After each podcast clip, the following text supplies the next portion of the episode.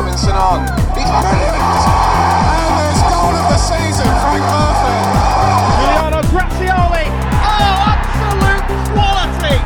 I'm sure most people would say I was mad. Brilliant second save. Lovely stuff from Currie. Not a bad try, and that's a terrific goal.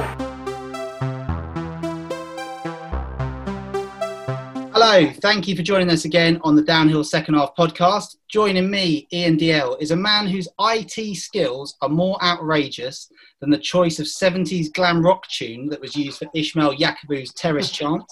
It's our podcast producer, James Harrison. Thank you very much. Hello.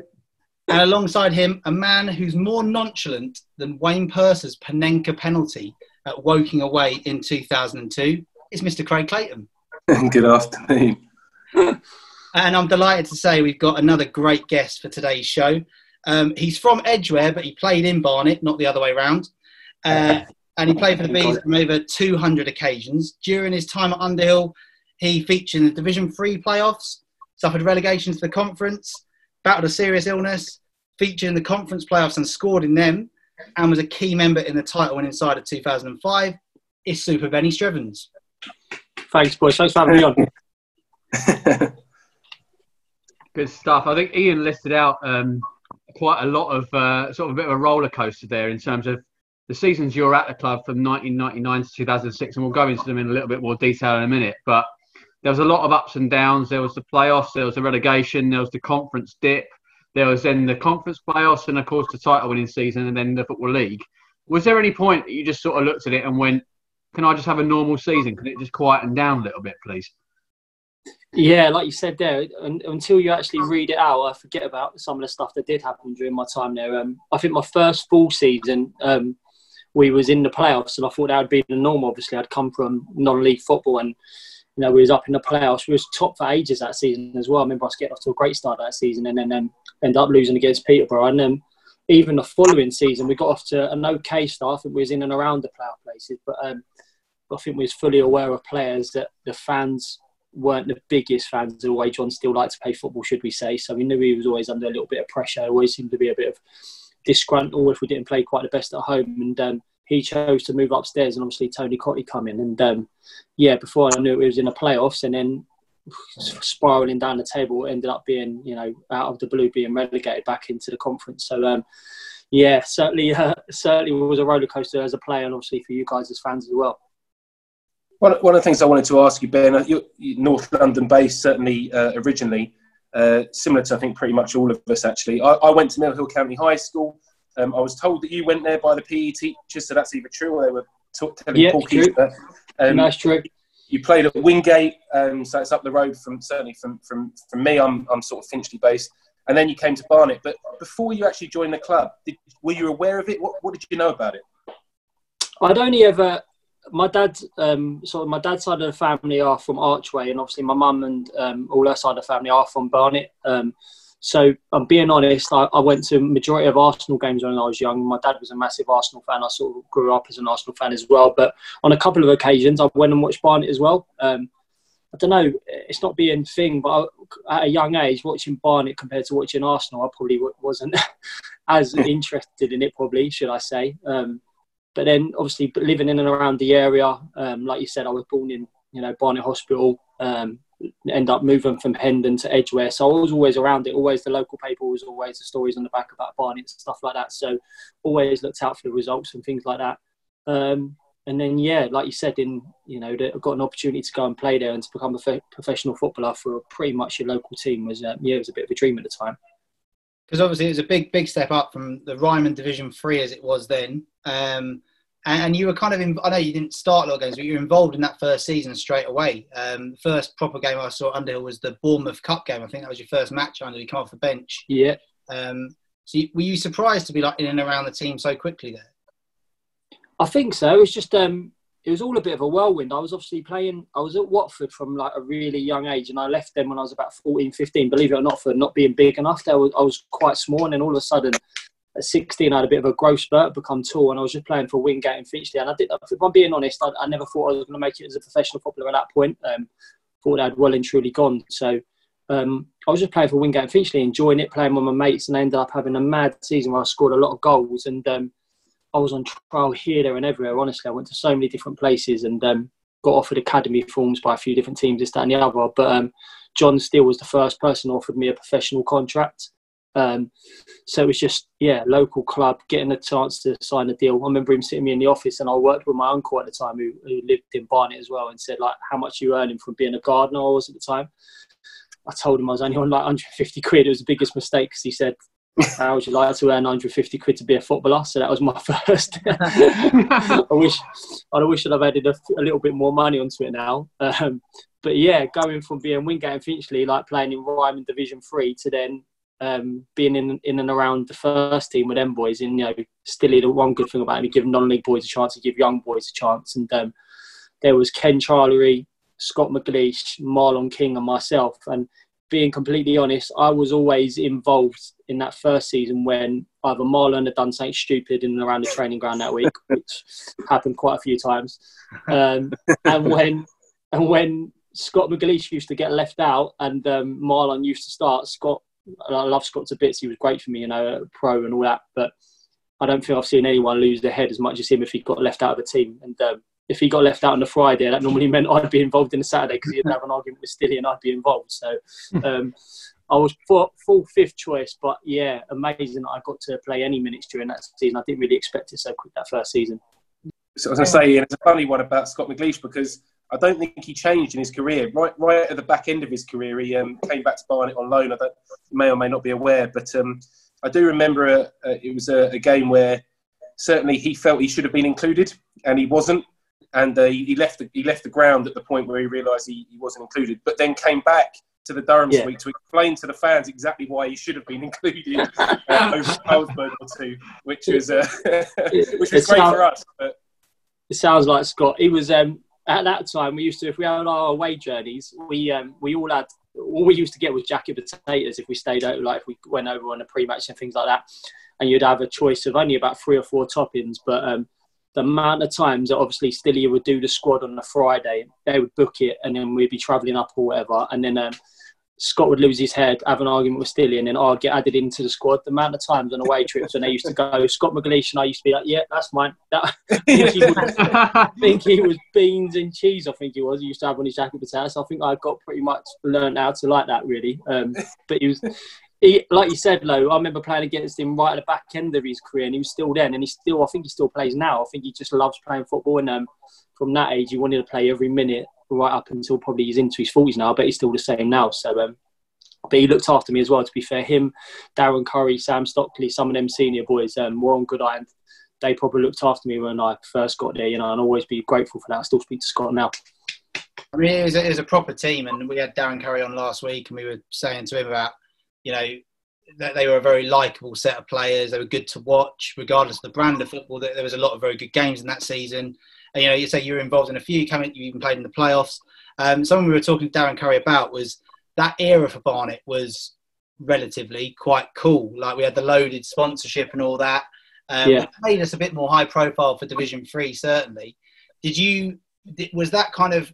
Was it almost that kind of step up to a bit of, in inverted commas, like stardom uh, from Wingate to Barnet at that time with all that going on, or did you not? Were you not really aware of it?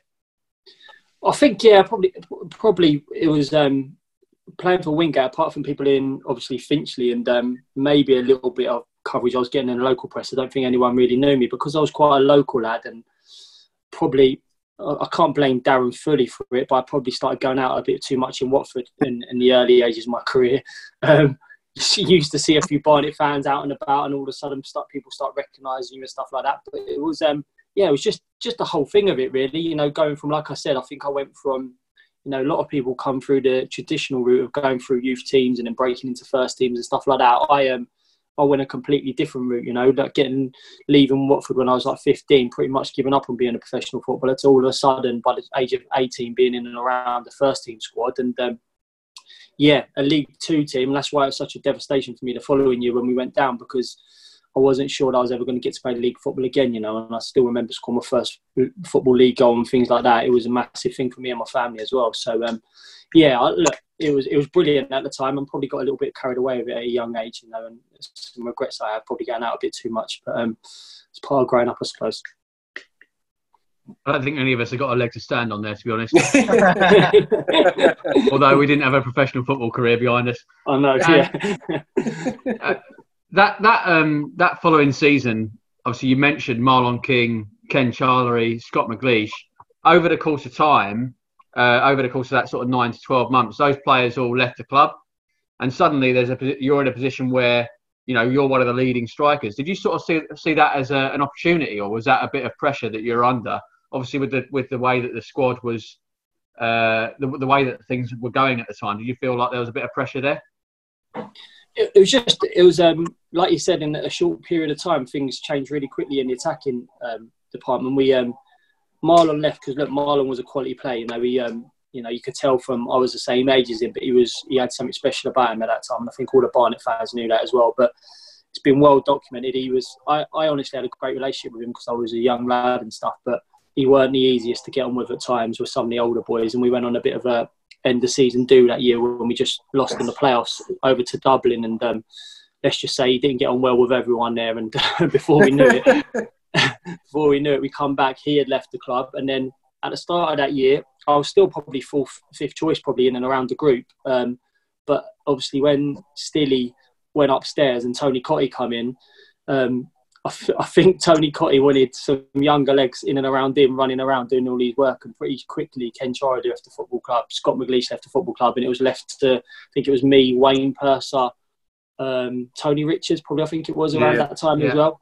Um, so I'd gone from being out on loan at St Albans, um, wondering whether I was going to even get a chance in the first team, to doing really well on loan at St Albans, and still he, started speaking to me, offering me a new contract whilst I was still out on loan. And before I knew it, right at the start of the second month of my loan at St Albans, Tony Cottee pulled me back and said, "Listen, you're going straight into the first team. You're not coming back to be involved. You're going to start the next game." And I was just like, couldn't believe it to be honest. In in hindsight, for me, it was good. But if I want, if I'm being completely honest, I don't think that was good for the football club at the time. I think going from Ken Charlery and Scott McGleish to Ben Strevens and Wayne Purser, both at young age, becoming two of the leading forwards in the team, probably was ultimately one of the reasons why we, we slipped down the table. You know, having them younger lads in the team rather than experienced boys that knew the league.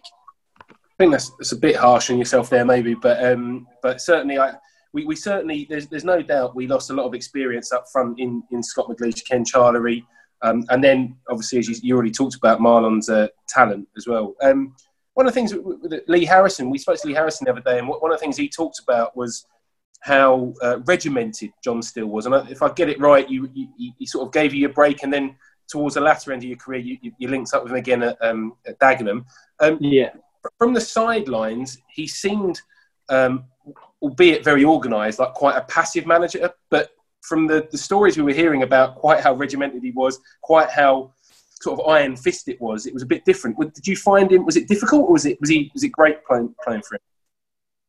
Now I could look back on it and say it was great, but um, Lee Harrison was completely right. You know, when I went into Barnet as a young lad, honestly, I was so scared of him. He, um, the way he was with, especially younger boys, he was he was ruthless with us. But look, for our own good, you know, and you look at how many boys he's brought out of non-league or younger players that have now gone on to do really well. You know, that's because of the way he was with us. Um, but yeah, probably probably a big part of why it didn't work with um, Tony Cottee was the fact of John Still was so regimented. We were so organised. It might not have been pretty on the eye at times, but we, we all knew our jobs. There was no doubt about it. If you didn't do your job, you got told about it. And Tony Cottee come in with, you know, a young manager, probably just finding his way and wanted to play a little bit more football, probably let some people get away with a few more um, things. But the one good thing about Stilly was his man management, you know, them senior boys in the group, you know, people like Greg Healds and Lee Harrisons and all them sort of characters, Darren Currie's and all that. He used to know how to get them and get them right on his side. Whereas um, I didn't really know it at the time, but I think the big, you know, a big part of the reason Tony Cottee probably didn't do too, too successful with Barnet was because I'm not sure the older boys really respected him that much as a manager. Um, I don't think it helped with Stilly being probably in the background, you know, still being director of football for Tony Cottee, but um, plus he was still trying to play and stuff like that. So um, yeah, w- whatever Lee Harrison said, honestly, I can echo it. And he mellowed out a lot through the latter part of his career being his manager. Um, and I've got the utmost respect for John Still. You know, I love him for giving me my chance. But um, yeah, I'm, I'm not ashamed to say that I'm shit scared of him. and uh, if he calls me now, I still I never call him John now. I still call him Gaffer because I remember calling him John once, and he absolutely went mad at me. So even when he, I've spoken to him a couple of times now that I've become a manager, and obviously he was manager of Maidstone and stuff the last couple of years. If it rings and it comes through and it's him, he's still Gaffer to me. I'll never ever call him John. So um, yeah, he, he was he was our taskmaster, but a good guy as well. Not being funny, I think we're all terrified of him now. Yeah, the prospect know, of yeah. it's changing Yeah. all of our minds, that's for sure. Clearly, he he um he came back in to, to manage the team at the back end of that season, and uh, obviously you played um, towards the back end of that season, scored a scored a couple of goals. Um, he actually scored in the first game I ever went to, which was the Cheltenham game. Yeah. Um, and I you celebrated in front of me. I like to think it was specifically in front of me, but um, yeah, it was. Yeah. yeah, yeah, in my little tracksuit bottoms and my little safe chip banner. Do you remember that for Soccer AM? Yeah, I remember the same chip. Banner. stupid, stupid thing, bloody thing you do as a teenager. Anyway, um, it sort of felt like, you know, we weren't actually in the relegation zone until very close to the end of that season. Um, did it ever feel like to you that, you know, we're in trouble here, or or did this sort of did it sort of catch you unawares, or or was it something that you sort of you knew was coming? I think you know what I think is that that you said. I think it caught us all a little bit unawares. I don't think until that probably the last week of the season. I think we had started drifting down the table, and then before we knew it, it was in a bit of a free fall. And um, not being arrogant or thinking, "Oh, you're going to get out of it," but you was always we was always probably in a position where we just needed to pick up a couple of wins, and we'd have been okay. Uh, even going into that last day of the season, it was still if we won the game, we stayed up. Um, but it was it was just it was a hard time because obviously Stilly come back in, tried going back into trying to do the things that he obviously did and trying to, you know, get us back playing that sort of way. But we had lost quite a lot of experienced boys from the group. And um, I found it now as manager, but it's definitely throughout the whole of my career, I know it as well. Confidence plays a massive part and um, the confidence of the group. And obviously, when you start losing games, it becomes tough. And I, I just think it just become too much, you know. And ultimately, on that last day of the season, the pressure around that game and going down was um, it was horrible, and obviously still remember it really well to this day. I was just going to say, Lee Harrison was saying the other day that um, in the week leading up to the Torquay game, he talked about that season where, like you say, you know, you've lost that sort of figurehead of John Still who is keeping you all in order. He talked about a bit of a kind of us against him almost mentality in a positive way Mm. uh, within Yeah. the room, and then it, it kind of shifted with Cottee, and that you had these kind of fractions within the dressing room and, and players who were, you know, you had groups rather than one big group. And, and he Yeah. said the build up to the Torquay game wasn't the best. That you had players who maybe went out. He said you talk about the PFA awards. A few players went out. And Yeah. We're nowhere to Yeah. on the Monday. We're not going to ask you to do names. I mean, by all means, if you want, it'd be good podcast stuff. But, uh, but um, no, like, but was there the sense of, I, I suppose, as a player in the group and as a young lad who was local and making his way in the game and probably quite in it, that feeling of do the others around me care as much as I do about it? I think, no, there was there was always a. Obviously, you could tell all the boys cared. That that didn't help. You know what Lee talk, talked about then the PFA awards being a week before it, and um, yeah, a few of the boys going out and drinking, and, and then like you said on the Monday, uh, some of them didn't turn up and something like that, stuff like that. But it was um, you could tell everyone cared. You know, I remember Greg Heald was our captain at the time, and I remember. I've got to be honest. I probably looked at him, and I was only a young lad. Not that I didn't care, but I didn't really I was quite when you're young, you're just getting on with things you're playing. You don't. I, I didn't have to worry about my family. I didn't have to worry about mortgages, things like that. But I remember Greg Heald had pictures up of his family, and he like before every game he'd have them there, and he'd be kissing them and stuff. And I remember thinking, God, this is actually like really serious. The situation we're in now, we're in a position where this is going to affect people's jobs and leaving and stuff like that. And ultimately, it proved to be exactly that. You know, when when you talk about the team that went down, and then obviously us getting promoted, was it three, four years later, however long it was, I was the only person left. And it happened pretty quickly as well. That summer after us getting relegated, so many of them boys that I looked up to and the senior boys in the group were just all gone. Um, so I didn't really, re- I didn't, honestly, naively at the time, I didn't really understand how, how massive it was going to be. Obviously, I didn't want to get relegated. No one does this, that, and the other. I'm sure the fans was the same. But um, yeah, the build up to it a week before, it, it wasn't good. It wasn't a good training session. I, mem- I remember the training being, you know, there had been the, the incident earlier in the week, and there was boys arguing with each other a little bit just because of the situation we was in and the pressure we was all under. And um, led into that crazy final game as well, which um, was a mad game to watch. As you guys, I was sitting on the bench, obviously watching that game. Was just mad. Us going three 0 down and stuff like that. I didn't really ever expect that to happen. Uh, so then, obviously, the, the, that day ended as it did. Um, clearly, a massive occasion in the history of the club. Um, like you said, a few of the sort of uh, top end players like Currie and Stockley moved on in that summer. Uh, but we actually managed to retain a half decent squad. We, we, we, we kept Greg Heald, we kept Mark Arber, kept yourself, and we kept like Mark Gower and people like that, Lee Harrison. So was there was there um, a sense that you know we could we could bounce back straight away here, or was there a little bit of a wake up call to say you know this is actually going to be a little bit harder than we thought it was going to be, or anything like that? I think going I think going down into the conference, like you said, I think we um, we felt like we had a, a strong squad um, to go into it, but without being going into it too much, it, w- it was clear that obviously with Darren leaving and Sam leaving, people like that. But I, I, think it was pretty. I think we all sort of knew that the likes of you know whether it be Arbs when he was going to go, when Gower was going to go, when Greg Heald was going to go, there was always that sense that it weren't going to be the group for the long haul. It was just um, felt like the club was obviously trying to stabilise himself in the National League, and we probably a few more of us younger boys were getting opportunities, which was all we were grateful for. But it always seemed a sense of that the wage bill was going to get cut throughout the season. I wanted to add on to that, Ben. Just the obviously yeah, when down, it's terrible for everyone as the supporters, as you as a player. You know, you've made it into the league from non-league, and you've gone back to non-league with the club. Was there a sense, though, on a personal level, that well, maybe I'll get the opportunity, and, and you you proved you went on to be the main man, if you like, up front. Was there a little bit of that in your mind that well, you know, I, I, could lead the line next season in the. Uh, it's not ideal, it's the conference, but it was an opportunity for you. So there was a positive to that situation.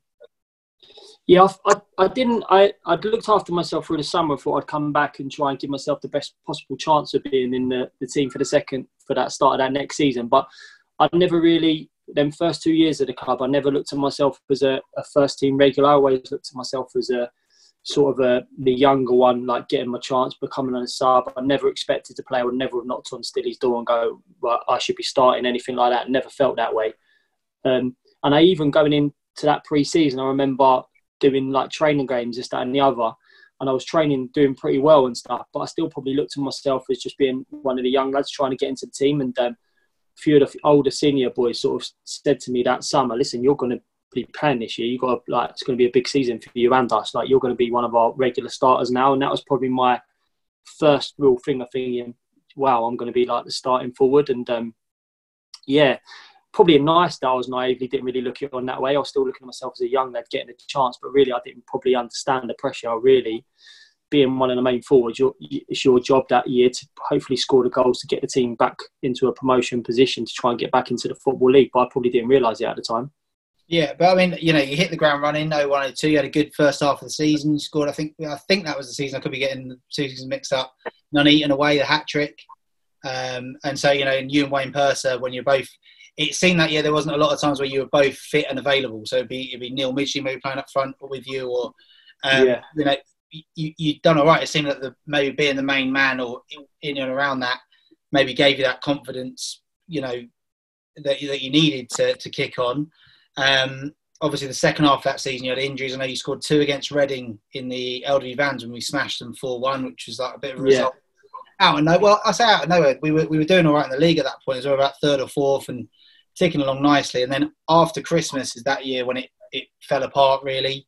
Um, we had the LDV Vans against Cambridge, which I think we all got really hyped up for, and that went a bit flat. And then we had a terrible run of results, which obviously led to the John Still, the end of that era, happening. Um, and I know you had a few injuries and you were in and out around that time.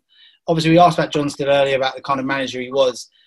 Was there, I feel like in the ground at the time, there was a feeling of like resignation that this is all going wrong. You know, the crowds are really down. This last game was Farnborough at home. There was about 700 there. It was, it, it was a real like sort of uh, shock to the system that we, we're here having been, you know, so high up in Division Three two years earlier did did you feel, was there a feeling amongst the players that you know this was the John Still was coming to an end, or was it a surprise when he handed in his resignation? No, I think it was building throughout that season. I think he, I remember him sort of having a conversation with me as a player, and I'm sure he had it with a few of the other boys, and he sort of said that um, he was staying more or less to try and stabilise the club coming from the National League, but probably wasn't seeing the long term being there.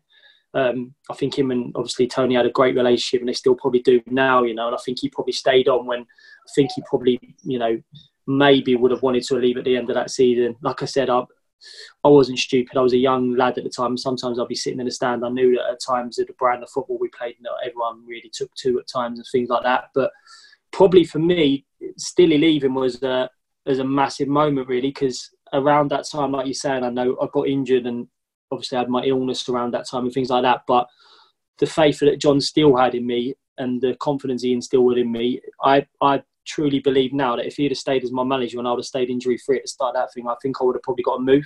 Um, and it wasn't something I was looking to do, but I just, like you're saying, we played that against Reading, you know, and I honestly had not seen them goals until the other day. Someone put them on Twitter the other day, and I, yeah. I hadn't seen them, but I just, it just remem- made me remember back. At that time, I honestly just coming and get playing against Reading, I didn't care that we was playing against Reading. I thought I'm going to score against these and do well against these, and it was a naivety of being a young lad. Um, back towards the end of your career, when you get older, honestly, you worry about every team you're playing, whether it's the team down the bottom of the team. You think, oh, if we don't beat these, everyone's going to think we're rubbish. Playing against the top team, you go, oh my god, we're playing against the best team in the league now. But at a young age, then I didn't, I didn't care who we was playing against. Honestly, truthfully, didn't. Um, so for me, it was a massive thing him leaving. Um, it was a massive blow to me because I knew how much he rated me as a player, but also with him leaving, that led to I'm not sure if he had left by then, but Mark Arber leaving, um, you know, Greg Heald leaving, Wayne Purser went to Leyton Orient, John Doolan, I think you mentioned him before he left. Before you knew it, all these good players in and around me, and I, I remember thinking how good they was. Before we knew it, coming back that next summer, we yeah. didn't have nowhere near as strong a squad as we did then. It was real hard to take. Well, you've, you, you sort of skipped on ahead a little bit there because, yeah, like I was going to say, obviously, 0203, uh, sorry, 0102 uh, still leaves. Uh, Shreeves and Allen come in. You weren't involved much because of injury, uh, but the brilliant finish that season. We won loads of games towards the end. We beat Dagenham, Yeovil, loads of teams were around in and around at the top, and it was all looking really promising for the new season ahead. Um, and I wanted to ask you about this because you know, as someone who, who, was there, and, and again, I know we'll talk about why your season was curtailed in the following one, but you know, the names I wrote down here like Gower, Arber, Gogo, Doolan, Percy, yourself, Lee Harrison. On paper, that's like it was a quality team for the conference and a team that had finished the league side. It's the yeah, league side, really. Most of those players, well, no, all those players I just said left to go and play higher up, and we finished 11th in that next season. Like why did that team not challenge? Was there was there something that we didn't see as supporters that was going on behind the scenes for that team not to kick on like it maybe should have? I think it was. Um, although sometimes when you look on paper, which is the strongest team, and as, as individuals you look at it and go, "That's really strong." I think that it proved obviously with the conference team that I won it with, and then obviously that, that's happened since with Martin and stuff probably is the team that you maybe not, don't think that's going to do that well. There's a um, there's either that experience of boys that um, want to do it and get into the league, which we had, but there's also younger boys coming through that's you know kicking on and driving and just want to be league players, this, that, and the other. And um, I think I was a young boy at the time, but I think for people like Greg Heald or Lee Harrison and all them boys, like you as fans, two years earlier they was challenging at the top of League Two, and now all of a sudden about being bad, they're going away to Nuneaton in the National League or they're going to this, that, and the other. And I think, you know, a lot of them probably had had opportunities during that time as well to leave and things. And there was obviously probably negotiations going on over money and stuff like that. But um, I don't think we really had a group that was probably maybe all pulling in the same direction. And um, that that happened. It wasn't anyone with bad eggs, honestly, because there was a great group of people to be around and loads of some of them older boys. But I think they all knew they was football league players, and they was just waiting for the when the opportunity or when it was accepted that they would go to other places. Um, so it took a few years, and it took a bit of rebuilding. Being honest, by Martin, and then obviously following on with uh, Paul Fairclough, it would go on to. But there was a rebuild that needed to happen after that League Two relegation team to get ready to go again. Yeah, it's interesting you say that because I've got on my note here bad eggs question mark, and you've, you've used the same word, but yeah, there were none. Um, and, and that's fair enough. Like, um, as you say, it, there was clearly a lot of talented players there, and it's interesting when you talk about like that. That yeah, maybe there was that feeling of inevitability that a lot of them were going to move on, and like you say, like, the Arber thing happened, and then Heald Purser and Harrison went to Orient together, and, and it was all quite sudden the way a lot of it happened. So I suppose, yeah, if you're in any industry, if you're working somewhere and you know your next job move is coming up soon, you maybe aren't quite at it to the same Mm. level, and that makes sense. Um, kind of in that season, obviously, you had a really good start. Obviously, you and Junior Agogo up front, um, doing quite well. You scored nine goals by November. At that point, you you were flying, um, and then obviously, and you mentioned it a bit earlier, you had your, your illness, which you know, never mind football, it could have it could have been a lot more. Um, I Yeah. think people remember reading about it a bit at the time and and sort of sharing a concern, but maybe not knowing. I mean,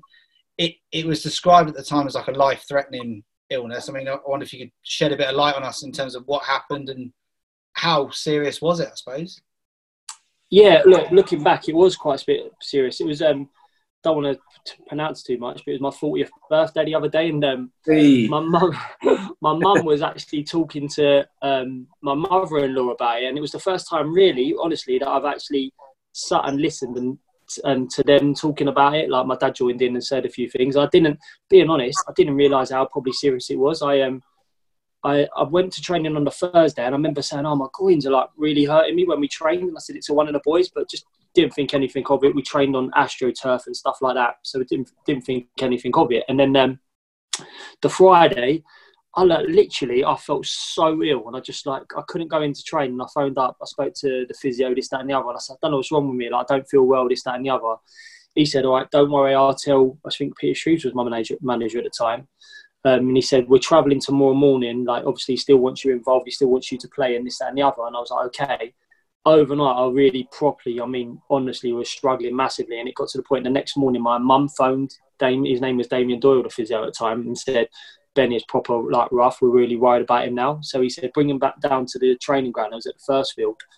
I got there, and I'm not exaggerating. I could barely walk. I mean, like proper. I was like being helped, and um, he said, "Listen, I think you should get him to hospital. I'll get a doctor referral now." Went to hospital, had tests done. Still wasn't feeling particularly good, but they said I could go home. Um, and then I went home, still not feeling too good at home. And then my mum come rushing up the stairs. I remember it obviously to today. And she said, "Listen, we've just been phoned by the hospital. You've got like a blood infection. We've got to get you back there as soon as possible." And before I knew it, they was I was supposed to wait for an ambulance to come back and get me. My mum being my mum, she was like, "No, we ain't waiting for an ambulance." Threw me in the back of the car with my dad and get rushed rushed to Barnet General Hospital. And um, yeah, two weeks later, I was been in hospital. Uh, lost loads of weight. Obviously, they got got it the, the infection out of my system, but I probably didn't realise how bad it was at the time. But um, yeah, pretty lucky that one that I was a professional footballer and probably that they told me to get to hospital. Two that whoever said to do the blood test to check it, and then obviously to get the treatment to sort me out. But yeah, during that time they had gone down and um, just to check what was going on because they didn't really know obviously what the, the dealings of it was. But they found out I had a double hernia, so not only coming back from not being being well, where I'd said my groins are hurting. Obviously, that's the area it affected. I had to have a double hernia operation, so I was pretty much out the rest of the season. Um, so yeah, a scary time. I think more for people around me than than myself. And looking back on it now, I obviously think I was lucky, but um, also think oh, if I'd have stayed fit that season, I might have done quite well junior that year as well. Yeah, I mean, I suppose it's one of those.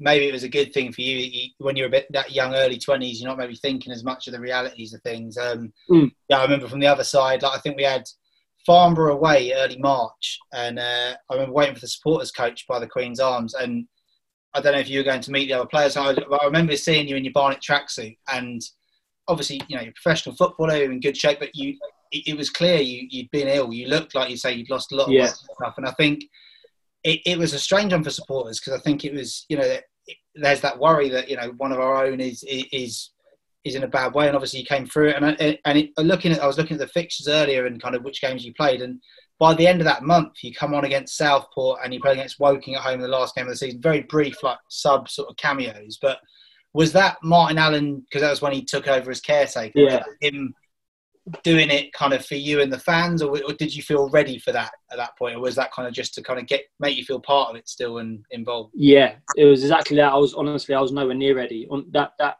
that um that uh, that season, obviously by being ill and then losing so much weight and then coming back and then getting getting back to what I thought was going to be okay. I remember joining in with the boys, and I remember one day in training, I was joining in with the boys, and I was miles off it. Like I mean, really, really struggling. I remember like just walking off, and um, Martin Allen just said, "Listen, it's clear that your season's over this year, but I'm going to still involve you. Martin's brilliant at the PR stuff. He knew how one to get me in and around the boys again to make me cheer me up, and obviously I was down at the time, but also as well, I think he was really good at re-engaging with the, the fans and stuff like that. I think he played a massive part in that. You know, the fans and the players coming back together again. Um, and I think he just did it for, for that reason, you know, to keep, keep keep my spirits up, but also to show the fans, look, he's going to be back ready to play next season as well. Yeah, massively. And we'll come on to just a second about Martin Allen and that next season, which was a huge turning point for all of us. It's when the three of us all met as mates and the terrorists. Like everything was, but I've missed a key, key, key moment. I've got it written in capital letters in front of me here. Was the goal at Stevenage in that season? We missed it all out. One of my favourite ever Barnet goals. I think one of the best Barnet goals Yeah. I've seen. A goal that I think probably sparked the rivalry off between the two a bit more. Like that night was quite charged, and a Monday night was quite weird in itself. Um, I mean, first of all, thank you.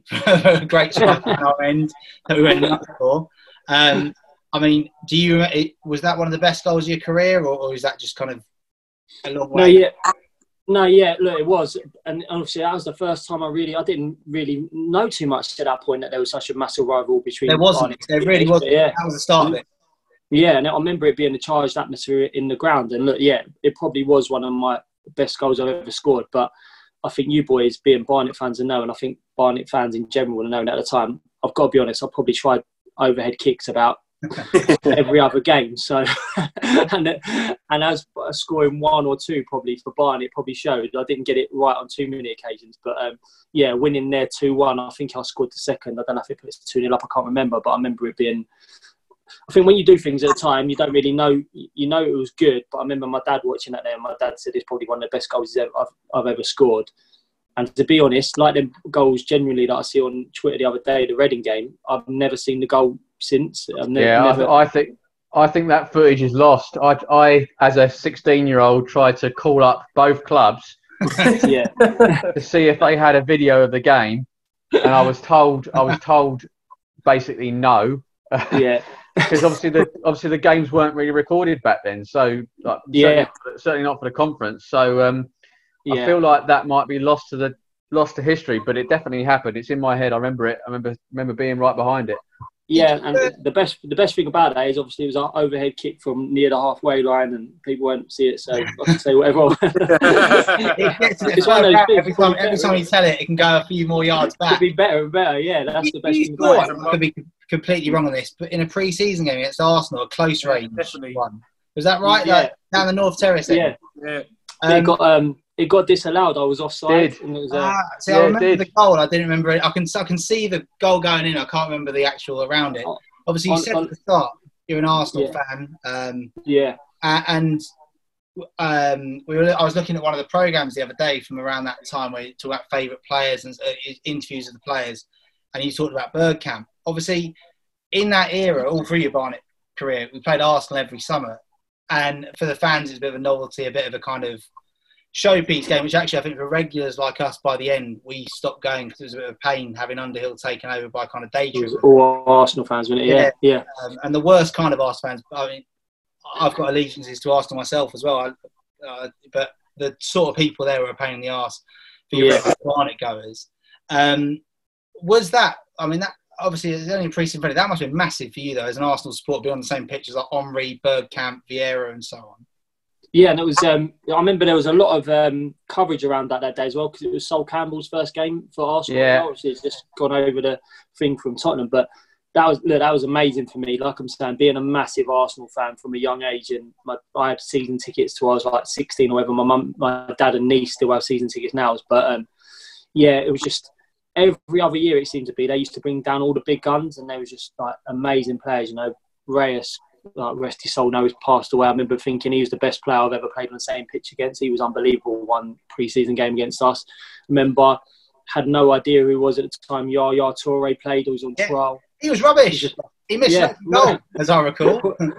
There's a pi- I've got two pictures. One where it's like Omri's just about to obviously take me on. Another one I'm battling against Fabregas when he must be 16. But they're they were like amazing memories to look back on, and you know the fact I got to share the pitch. I remember Bergkamp scoring a goal once, and I was um I'd come off. It was late in it. I remember standing up clapping as well. It was like, He was Well, Brad- we had, we had was when he was saying about he, he's there in front of the free kick, in front of the wall, going like, yeah, just a bit to the left, and Bergkamp's behind the free kick, and it's going to going in either way. Like, going in. Don't know what we do. I have to say about, but I mean, without labouring the point about Arsenal too much, because of course that's not the focus. But I do remember, as a fan, you you know, you sit on the sidelines, and the fact that we're on the sidelines means we're not good enough to be on the, the other side of the white line. But you quite often, if you watch enough football, you start to see patterns of play, and you, you see a different view on it, and, and you kind of can see the past before it happens sometimes. And I'll never forget seeing Dennis Bergkamp play a cross that looked like it was a, a massively misplaced pass, and then suddenly the striker's on the other end of it. And when you see Yeah. that kind of level, it, it's a different. It's yeah, it's just different class. It's especially someone like him, diff, just absolute different class. And it, it, it was honestly, it was all of them. It was all of them at that time. Obviously, they look, they was up there with the best team in the country at the time. I think they was winning the leagues and battling with Man U at the time. But it was just the the people. They're not average players, but someone like a, a Ray Parlour, who when you see him on the telly, doesn't look particularly big. You probably don't think he's that good. But then being on the same pitch as him, there's like you know, our level of National League, League Two players, League One players, and then there's them Premier League boys. They're just just unbelievable footballers, highly intelligent, and then obviously athletes to go with it the majority of the time. No either being quick or strong or a bit of both. So it's just they're brilliant to play in, but it also at the same time makes you um, realise how far away from them you are. I remember we went one 0 up one year. I think Richard Graham scored after, yeah. and then it seems to anger them. I think we lost about eleven or twelve one. 10-1, 10-1. I was gonna, I was going to ask you, did you have a moment in your career where, at whatever age, you thought, do you know what, I, I, I can get there? Or did you have a height in your career that you thought, that's, that's where I belong or that's where I can get to? Uh, not. I, I got to be honest. From I think I ended up playing League One. I played a year at League One for Brentford, and I played a year League One for um, Wycombe. Do I think I could have done better than that? May, maybe the early part of my career, if I'd have. I look back on loads of stuff now. One thing I definitely didn't have, I didn't have the pace, and I didn't work hard enough in the gym. I, they're two things that I will look back on. I'm not saying I could have made myself be really quick, but I definitely think I could have worked harder at maybe being faster, and I definitely could have gone into the gym more. Um, and them early years, and is that summer you was talking about as well, where I scored the overhead against Arsenal, and then we played Tottenham as well around that time, and I scored a couple of goals. And then um, that was the first time in my career that I actually got linked with a few big clubs, and and it was like the first time I thought maybe this could happen. But being honest, would I was I ever good enough to play at that level? I, pro- I probably was, and I think I did well to make it to League One. I don't look back with too many regrets, but you can always think maybe I could have done a little bit better. Well, as far as I'm concerned, that goal for that that overhead against Arsenal should have counted, given it was 40 yards out. That's how I remember. it. Definitely, definitely, you're right. Um, back to Barnet. Um, so obviously at the back end of 0203, sort of Martin Allen's taken over as caretaker, um, and then you move into the 0304 season, and we sort of spoke about you know a lot of big names had left, um, and it maybe felt like that there was still a lot of rebuilding to do. Um, going into this that that following season, how did you feel our prospects were? We we have heard about a uh, a pre-season sort of house party that happened uh, under Martin. Allen. So I wonder if you could just shed a little bit of light on that from your perspective, um, and then what that did to sort of build a little bit among, of rapport amongst what was quite actually a new squad. Yeah, it was that that off that summer for me was just a bit of a mad one. Obviously, I'd been ill that the, the time before. I missed pretty much the whole season, and it was all geared around being ready for that pre-season. There'd been such a turnover of players, but Martin, obviously, was a young manager at the time, but you could tell by the type of players he was signing and bringing in and getting back into pre-season. Um, such a hard pre-season. John Still's pre-season when I was young were like really, really tough, but in terms of pre-seasons I've done throughout my career, my two hardest ones have been with Martin that summer, um, and then when I signed for him again at Gillingham, he, um, we were proper fit.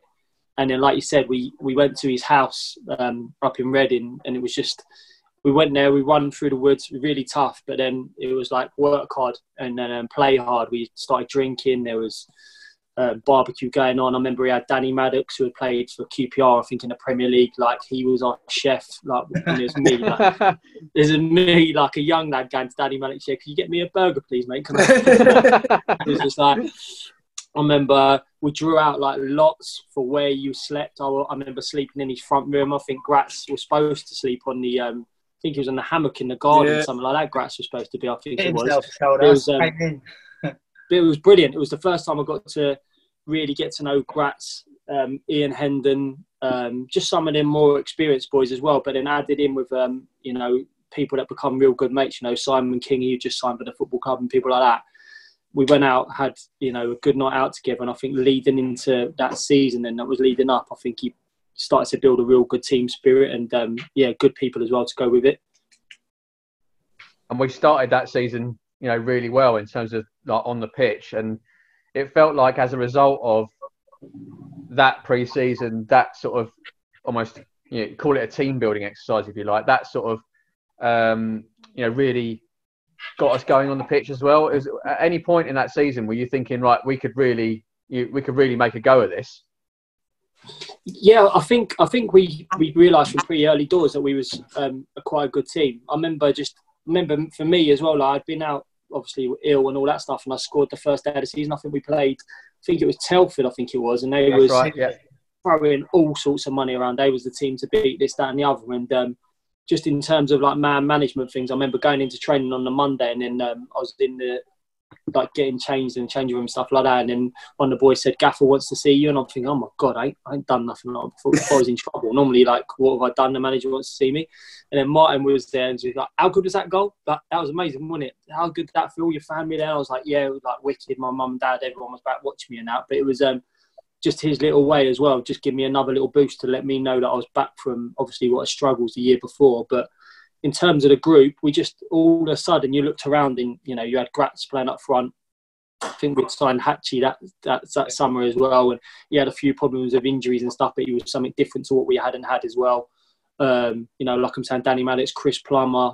Um, we just it felt back to probably two, three years earlier when I was back to feeling one one of the younger boys again, with a lot of experienced boys in and around me that I was having to try and impress again and trying to show them that I was a good player. So it was probably for me as a young player like really good because it sort of then made me go right. I've got to impress Ian Hendon, Giuliano Grazioli, Chris Plum. You know, because they all of a sudden come in, and if you weren't doing things properly, they were going to tell you it. So it was um, it was a good mixture, and I think we realised pretty early doors that we had a good chance of being. I wouldn't ever thought that I thought we was going to win it that year, but I certainly thought that we're going to be there or thereabouts come the end of the season. Yeah, we talked to Gratz and we said that I mean within that team you probably had you had a few very good footballers definitely, but players who maybe were overachieving uh, as a result of the team working. And Gratz was saying about how uh, you know Martin Allen made you feel like the best player you you could be. You know, you felt confident going out. And he talked about the, the team spirit as well. And like in that season, there were a lot of short term loans and players who came in and out and stuff. And he said that there was that real kind of once they came in, they were part of it straight away. Um, he talked about Wednesday afternoon in Browns and that being a yeah, that's good. um, good fun. um, but w- was that like w- you know as supporters? I think, and I've said it before. So Gratz, like we loved that team because you you really felt connected from the terrace, like they were kind of. Like, I mean, obviously at that level, you kind of expect it, kind of normal blokes who are like giving it their all, and they're doing it for Barnet, and and you know, you felt really part of it. Um, was that one of the best in terms of the times you were there? And we'll talk at the end maybe about your, your different eras at Barnet. Was that team spirit up to that point maybe the best it had been at the club, or Yeah, I think I think in a different way. I think because like like you said there, you know, I think it was the first time in probably a couple of years that um, the players and the fans seemed to re-engage, and I think I think one of was obviously Martin was very good at that sort of stuff, and he, and he still is. You know, in, in terms of getting fans on the boys' side, you know, want us to do well. But I think it was um, was back to the way probably when John Still. I think we was a good team and we was really working for each other. And the one thing that Martin demands of you is that you work hard and you run for each other and you, you know show care in playing for the football club. And I think that that had evident that it come back into the boys. And like you're saying, you know, we had signed lads from Farnborough and here, there, and everywhere. It wasn't probably your household names that you know people probably felt like underachieved. I felt we everyone felt we was overachieving that year. Um, but for me, it was just lucky. I like I got to be really close with Ian Hendon, Gratz, and Kingy. They were probably like my four real close mates at the time, sort of thing. And um, like you said, we, I ended up, and then it was the same sort of relationship as well with Ian Hendon and Grazioli that I had with people like Sam Stockley and Darren Currie. You know, there was older boys that I looked up to and was going out with them and having a good time. But then also, I think that fed into when you go out and you've got a good relationship off the pitch. You know, if someone was to even think about kicking Gratz or doing something to Gratz in the game, you'd be one of the first people I'd have his back because you become real tight and friends. And I knew that with Ian Hendon, he always had my back. I started playing right midfield a little bit towards the end of that season and left midfield as well. And um, you start to get them friends within the group as well that ultimately leads into them being a real good team. Yeah, I mean, I was going to ask that that season. Yeah, I mean, you know, I was looking up early. You scored ten goals, but were quite spread out because you'd had the two seasons previous where you've had a great start and scored a similar number, but then injuries and whatever kind of slowed you down. Um, and yeah, like you said, your role kind of started to change a little bit, dropping a bit deeper into midfield as well. Um, we were talking, the three of us, before you came on the Zoom call about um, some of the goals you scored that season. I remember there was a really good goal, one of my favourites in the whole season for some reason. We were woking away on Boxing Day, long yeah. at the top by Hendo, and it was almost the other way around to what it was normally. That Gratz held it up, knocked it down for you. I remember you like really bottom corner from about 20 yards, great finish, really yeah. good team goal. Uh, kind of what that side was about, the way it was kind of organised and it happened. Uh, I remember a really good free kick at Forest Green quite late in the season as well and the away game there. Um, and then obviously when we'll come on to the playoffs in a bit, but you scored in the home leg against Shrewsbury. I, think it was a penalty. Of my, my, yeah, it was. Yeah, yeah, that's right. Um, so you know, you scored a couple of quite a lot of big goals in the second half of that season, as in the second half of the next season, which we'll come on to. Um, was that so? That role changing over the course of that season did that start to happen under Allen, or was that when Fairclough came in after Martin left in March? No, it was just it was under it was it was all under Martin Allen. I think remember um, we we brought in Beads in at the time, big yeah. centre forward, big lad, and um, we um, I'd been playing up front with Gratz. I think Hatchie was injured at the time, and I'd been playing up front with Gratz, and he brought Beads in, and um, we went to Stevenage away, yeah. and um, I was on the bench, and I remember he left out me. I think it might have been Danny Nesbitt. I can't remember. He, met, he left out about two or three of us. I can't remember, and that had been sort of regulars, and we trained on the Friday and I, I didn't realise it at the time, but it's probably one of the best things that happens with me with Martin, and obviously as things go on and stuff. But I didn't sulk about anything. I, I, I honestly was honest enough with myself. I've always been really critical of myself. People might not think it, but I've always like even when I was doing well, I'd, I'd be my biggest critic. And um, I didn't think I was playing well enough at the time to be in the team. So when he left me out for beads, I didn't sulk about it. And on the Friday, I was in the team going up against a team player, and I trained really well. And I think Martin sort of went, well, he ain't sold. He ain't like thrown his toys out of the pram. That sometimes happens, and I've done it in my career. I'm not pretending I haven't. I've done that in my career. Um, and then at half time against Stevenage, we were losing, I think, 1 0 or something. And he pulled me and he said, You're going on left midfield. And I, I was like, Right, okay. I'd never played there before. And we ended up coming coming back around. I think we won 2 1 or something. Or I, I, can't, I can't remember the ins and outs of it. But uh, yeah. I, I remember him then saying to me, "Look, I think you can play there. You know, I think you, you know, work as well as you do up front. I think with someone having a vocal point up there, it's better holding the ball up for us. I think you can get into becoming a more of an attacking midfielder for me." And I just remember that in, the, in, in and around that time, I think I was playing left midfield, and we had Ismail Yakubu playing right midfield. he played everywhere, didn't he? Yeah, like, just only Martin could put me a centre forward at left midfield, and somehow it'll work. And then you know, Issue went on to be a real good centre half playing right midfield. But I think he he liked the athleticism of Ish and his strength, and he obviously knew that I could chip in with a few goals, and obviously would work up and down on that left side as well. So, yeah, just it was just just Martin just doing different things, and then um, that sort of turned into them, you know, me having a bit more of a spell playing midfield through, throughout my career. I remember that. I remember that game quite well because that was where that Stevenage rivalry was building a little bit, and it was the second year in a row that we won there. I remember yeah. he took Hendon off at half time and he sent him into the stand it was yeah. just little little things like that that sort of got the supporters really bought into his uh, his ethos, his brand of doing things. That really sort of you know you alluded to it uh, alluded to it earlier where you're talking about getting the fans back on back on side. Did you sort of get a sense that that became more and more important as that season went on? Yeah, definitely. And in, in any successful um, team, you know, I've been lucky that I've been in a few promotions now, but it's when that connection between the fans and the the players becomes really strong. And even when it's it's that thing of you know if you go behind in a game and all the fans are oh my god we're going to lose again that thing or it doesn't matter we're going behind we've got faith in this team that they're going to turn it around and you've got that different atmosphere within the ground. I think it started to started to grow that I could tell that one the fans obviously liked the boys again. Um, I think they understood that we was trying really hard for the team. I think everyone liked the way Martin did things and you know some of he used to get fans on the coach like we'd stop on the way to away games, and he'd be like, "Driver, stop!" And then you could be just walking along and you get three fans on and make the players move and whatever. Go on, you can sit there, send boys into the crowd. We're doing much more community stuff that we should always have been doing this, that, and the other. But he just he got what it took to be a, a lower league manager, and I think he went on to do it throughout his career and all that sort of stuff. But um, yeah, I think there, we could tell that there was more of a bond coming back between the fans and the players, and um, ultimately that come down to Martin. But obviously the boys, you know, you guys seeing that we was obviously turned into a better team and one that probably cared for playing for Barnet as well. Yeah, I suppose yeah. That, that so for, I guess for all of us as fans, the, the minute Martin Allen, I, I, remember it. I remember being in bed and waking up to three text messages from people. It was a really weird feeling, and it was I didn't sleep that night. Um, I think we asked Rats about it. It'd be interesting to hear your view on, as from from a player's point of view. You, I guess you didn't see it coming, or or, or how was it?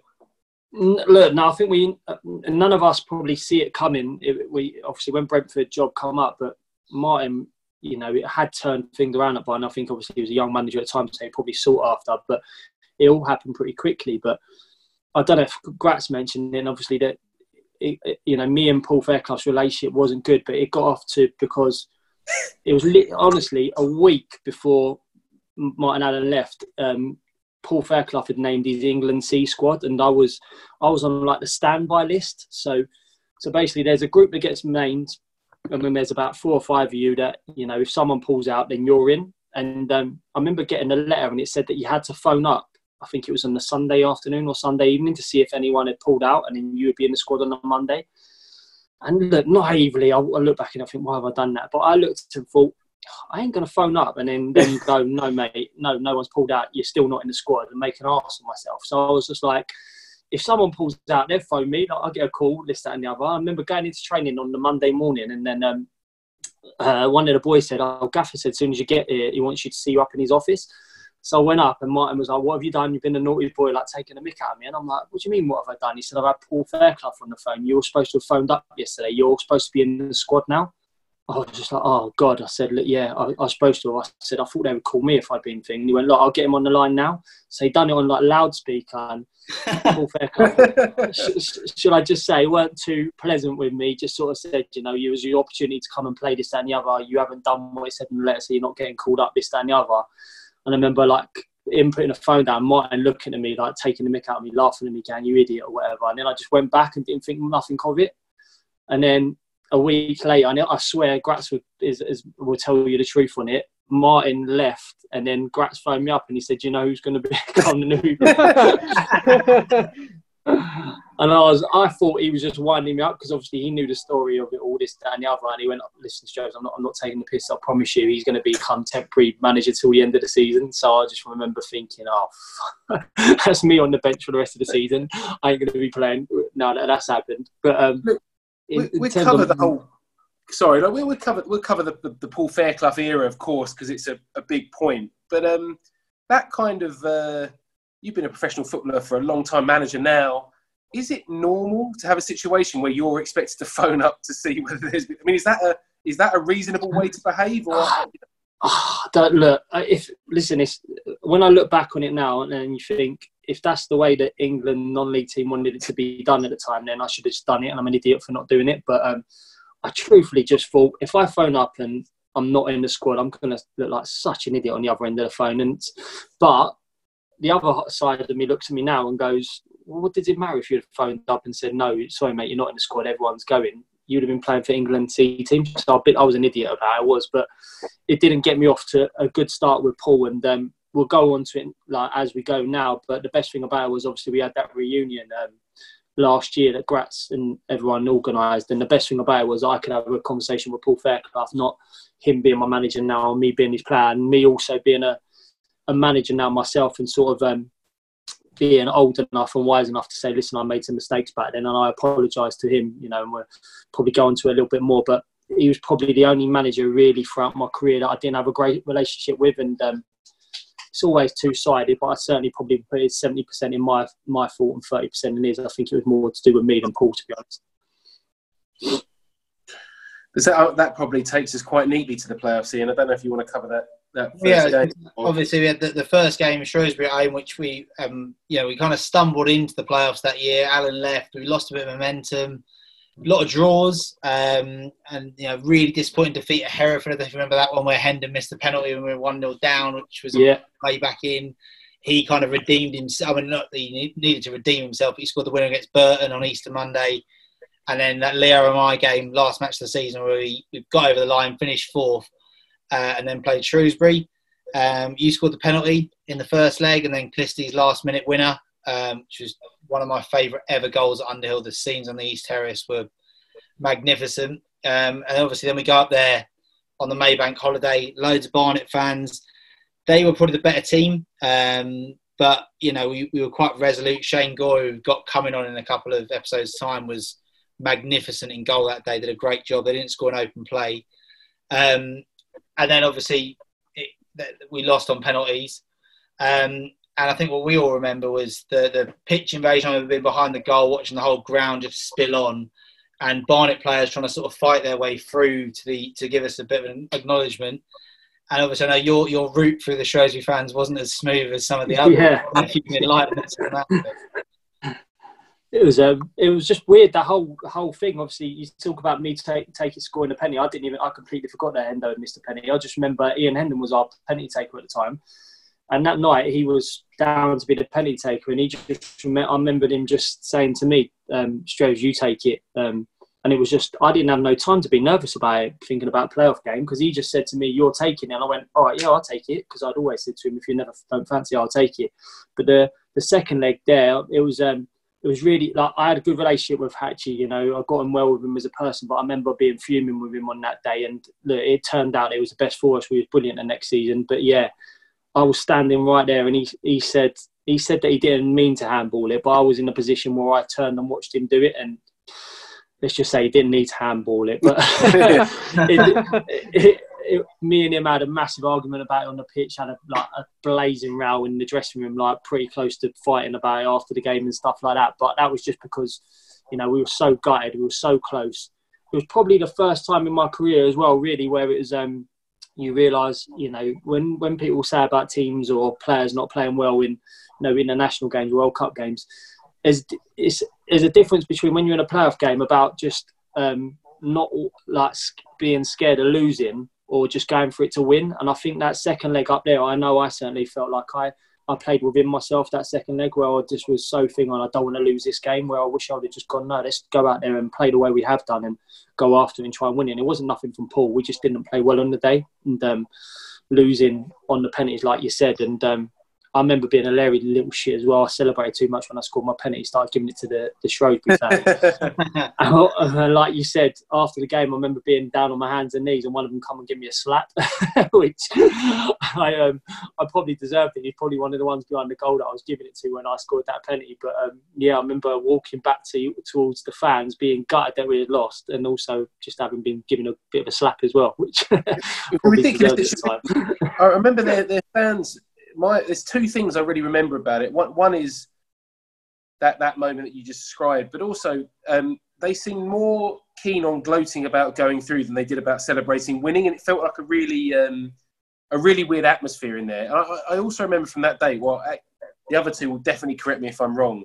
But I think it was one of the early introductions of what they tried as the silver goal rule, No, not did, the golden yeah. goal. Yeah. Um, and the referee having to walk off somewhere in extra time to go and have to check what the rules were himself because he wasn't sure what the rules were. It's a very, it's a very, there's something great about non-league football, and it's that kind of stuff that you, Yeah. you get. You, you don't get it anywhere else. But uh, It's, Yeah, it's, it's really weird with that because obviously I lost in the um, the playoffs last year as a manager, and um, I thought the same last year with the Salford fans. They were so busy coming over and hammering the Eastleigh fans. I'm just like, you've won. You're going to Wembley. You know, it's an amazing thing. Just celebrate with your players. And um, to be fair, that day as well, when I got the, the slap on the back of the head, the best thing about that was, and not that I want to get anyone in trouble with it, but I literally, as I like got up, I didn't even know who had done it one of their stewards had grabbed whoever it did, and they like the police were proper like fuming about. it. Obviously, wanted me to do a statement on it and all that sort of stuff because I think they thought as well. Like you've just Yeah. won.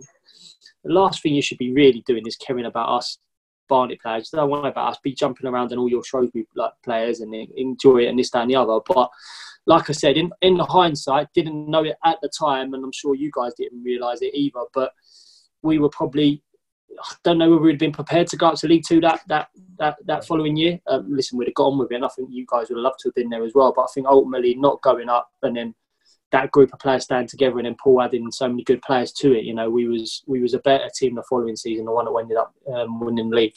Yeah, I mean, so that that Shrewsbury game for me at the time was my biggest heartbreak as a football fan. I, I cry my eyes out to person on the terrace, and you, know, you say a bit of a slap. I remember we saw you at the uh, Player of the Year awards the following Saturday in the Durham Suite, and you had a big black eye, and also it looked, looked like quite a serious whack.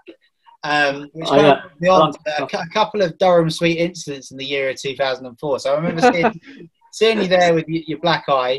Um, I'm going to kind of go backwards a little bit now and uh, give it context. So from that season, I've got.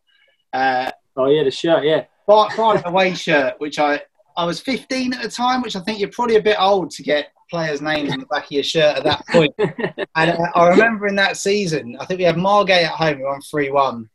And before the game, I'm sat in the bar, and you came in to, before the game, like 12, 1 o'clock. I'm with my pint of Coke, watching whatever the early Your game. program. Uh, reading the yeah. program, probably just loving being a Barnet fan and weird and whatever else. Uh, and your girlfriend or partner at the time, she comes in with you, and I was sitting there with Strevens 10 on my back, and I can remember being aware over my shoulder that she's nudging you, going, Look, look, like he, he, he's, he's and you being, I think, forced in to give me a little tap on the shoulder and being like, ah, and it was the most awkward, horrible thing ever. So, I apologise for getting your name printed because I think I it made me realise at 15 you're too old to get players' names on your shirt, and for you it was really awkward to be like, oh, thanks, mate. But that leads me on to that summer of 2004 where uh, you handed in a transfer request, and we had a um, a Q and A with Paul Fairclough, yourself, yeah. Simon King, and I it, I feel, it feels really good to get this off my chest 16 years later.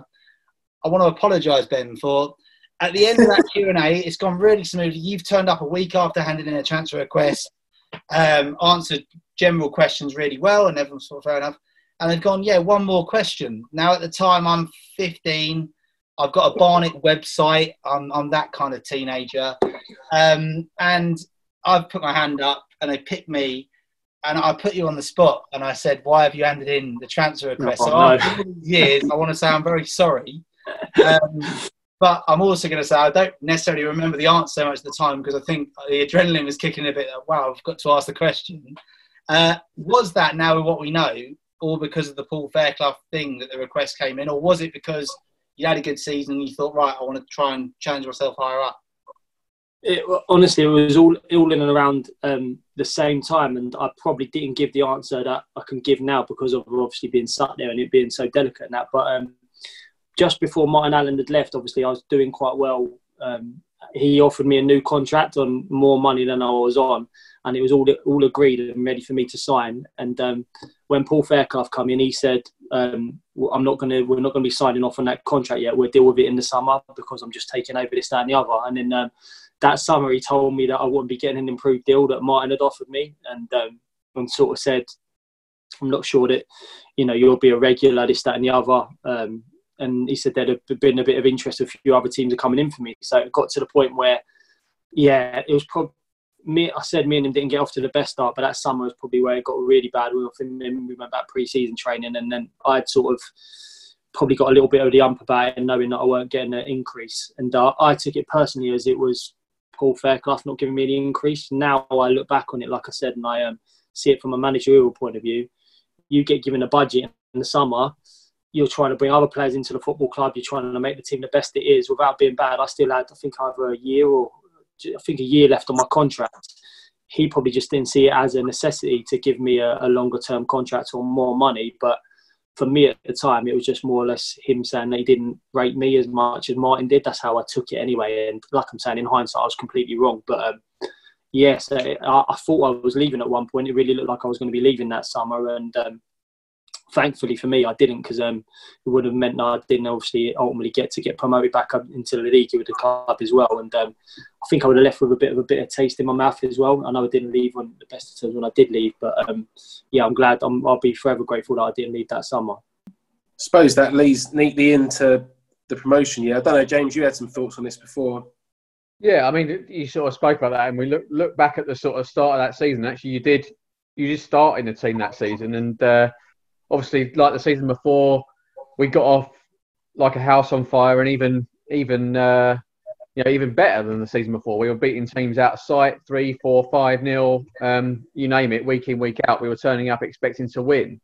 So being part of that team, uh, did you find that there was a uh, you found that we got that extra spark that we needed to get us get us into the into the league. Obviously, we went top of the league at Canvey Island, and obviously we we ended up staying there for the whole year. Um, did you think that, that it was meant to be, or or or was there sort of you were working hard every week and you know having to make sure that you know we we turned up and and did the job every week?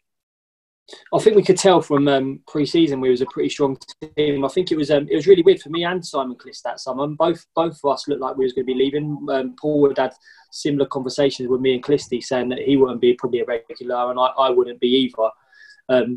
And in the team, you know, the boys being brought into the group, you know, I remember you know adding people like Dwayne Lee and Nicky Bailey, Dean Sinclair. Just before we knew it, before I think it was probably a week before the season started, two weeks before it, um, said to Clisty, you'll be starting at left back. Simon King obviously had moved to left side centre half. Um, said to me, I'll be playing right midfield, and it just just sort of come together in terms of it felt like the best.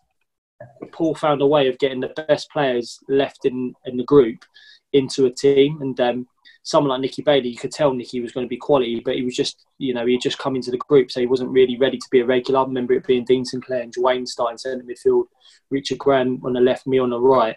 And um, I think we just, I think the winning away at Carlisle was the big moment. I think for all of us mm. in that season, you know, going there, it being a massive crowd and being probably not expecting to win, going there and winning. I think that was the first first time that I really thought, yeah, we're gonna. I think we're a good team. We're gonna win the league this year, and um, I think it ended up just we just snowballed and kept going and getting better and better. We had a few tricky moments. I remember losing away at Accrington Stanley, and that was a tricky moment during the season. But I think I think we all felt like we had a real good t- chance of winning the league that year. Yeah, it was, it was. we we spoke about that before as well, in the sense that you know that Carlisle game and the Exeter game, the previous sort of Tuesday or the Tuesday yeah. a, a, week or so before, we were missing a couple of senior players from both of those games, but we still had the quality in the side. We didn't necessarily have depth, but we still had quality. And we went to those games and we won three 0 and three one, and that's when you're sort of looking at that and going, "Wow, what have, what have we got here? What have we got ourselves into? You know, this is this is looking actually pretty strong." And, you know, like you said, we did have a few small dips, but, you know, by the time we got to Christmas, we were 12, 13, 14 points clear. Did you sort of think at that point that, you know, this is done or, or was there still like that focus to just try and, you know, push it as far as we possibly could? Yeah, I think probably being lucky that that happened the year before where we went into the playoffs, I think we always you know really focused on not getting carried away with it and trying to win it because I think I don't I know probably the fans didn't want either, but the last thing we wanted to do was drop out of that automatic place and then go into them playoffs again. You know how tough it was that year before. So I think we knew we was a good team. I think I remember Paul Fairclough telling a story about the time. I remember Graham Westley trying to play mind games and the whole like we're going to catch you this, that, and the other. And he was just an idiot. Um, the Carlisle, Carlisle were a strong team, had real good players, but we just, um, like you're saying, I remember like Lee Roach coming into the team and doing well and scoring goals, and Nicky then coming to the team at different times and become a regular and was brilliant. Dean Sinclair was amazing. I remember Kingy just being like going from being a, quite a good left back, Kingy, to becoming me watching him playing centre half, left side centre half, going he's as good as any like centre half I played with at Barnet. You know, people like Mark Arber, Greg Heald, and people like that. And I remember thinking, God, Kingy's like real good. Um, Scott Tynan come in from nowhere, didn't have no clue who Scott was. Obviously left Gory out. Gory had such good into the season before, and that was uh, that was tough for Gory, and he ended up becoming a real important part of the squad. Actually, Gory, because most times if you get left out of the team and you're a goalkeeper, you sulk and you're not good to be around. But he was a real good person to be around all the time, Gory. Um, and then we just had, look, we had Gratz up front, and we knew pretty much even when games were, were tight, he would pop up, the little fellow, and he would always be in the box. He rarely scored outside the box, apart from Halifax, obviously, which was an unbelievable goal. But yeah. we just we just knew that if we stayed in games, he would more or less always find a way of winning us the match, and he did that season. He was um, he was brilliant for us that year.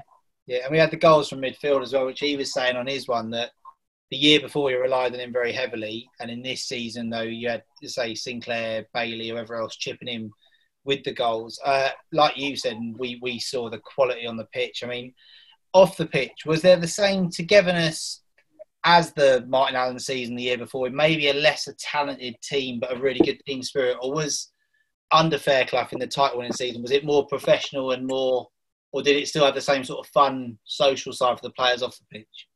I think that that year was um it was really weird. It went like there wasn't a, a like a click in, in the group in terms of because we all got on with each other, but you sort of had you had Dean Sinclair, Dwayne Lee, Roche, Nicky Bailey that sort of were really close with each other, and then you obviously had like me, Kingy, Endo, uh, Scott Tyne, and people like that. We we had like two groups that probably socialised more than anything with each other. You know, going out on nights out and days out, this, that, and the other. But then when we was all around each other in the group, you know, we could still have a laugh with each other, still get on really well. You know, it weren't like it. Oh, it's like we'd talk about them, and they'd say, "Oh, you should be playing instead of him. You're better than this, that, and the other." It was just, it was probably a little bit of a divide in terms of just age groups and things. I think as well. Um, some of them were younger boys coming in and um, things like that. But we just had, we just, I just remember thinking like we've got some real good players here. You know, like Richard Graham. I didn't know too much about Richie, but just playing on the pitch with him, you know, in, in some games he was almost unplayable. He was probably the first person I played with during my career, and this football changed now. He was obviously right footed, but he loved playing on the left, so he could jink inside, and then he also got and cross and stuff like that. And um, you had Dean Sinclair, who I remember, like like I said about when I was younger. Dean just from midfield, he had so much energy, and he just didn't care who he was playing against. Dean, he probably want to think he could score every game.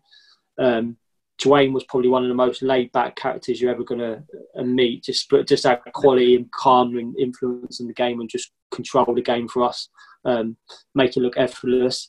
And then you had Hatchie up front that, being honest, actually used to drive us insane. Actually being his teammate because he used to be give the ball away, but then at the same time he was he was our pain in the butt. He, you know, the way he charged around, the way he fought for the team, the way he headed, the way look, sometimes he might give the ball away, but then he would chase back 60 yards and smash someone to put tackle. And it used to get you guys, the fans, going over that side as well. And, you know, when we went down start singing Liam Chat Chat, we just had a, we had a mixture that somehow worked. And um, like I'm saying, even actually the one that used to drive us insane at times, he used to get smashed so many times that season because I think opposing teams did like playing against him as well. We always used to have back. He was like, we used to protect him and look after him and stuff as well. So, um, and obviously the experience of Gratz and Hendo, they were our two real experienced boys. They were brilliant around the group. You know, they got on well with the young boys, and obviously ones that were middle aged as well. People like myself and that as well. We had a, we just had a good mixture within the group. I think that year.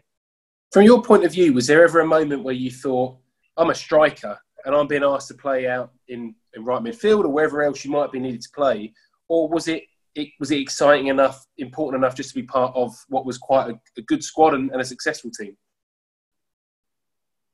the, the only times I really, I, I, always wanted to play out front. I didn't, I didn't hide that to Paul Fairclough. I said, look, I'll play, I'll play out wide because it means I'm in the team. I always wanted to play there, but it was, it was always tough for me. The fact that when, say, I actually got injured or you know things like that, and I used to go and play up front. I remember a couple of times during that season, I would, uh, know, move from being right midfield, go up front, and then Hatchie might be fit the next game, and then someone like Nicky Bailey would have probably come in the team and played brilliantly on the right hand side of midfield. And Nicky probably was a better right midfielder than me.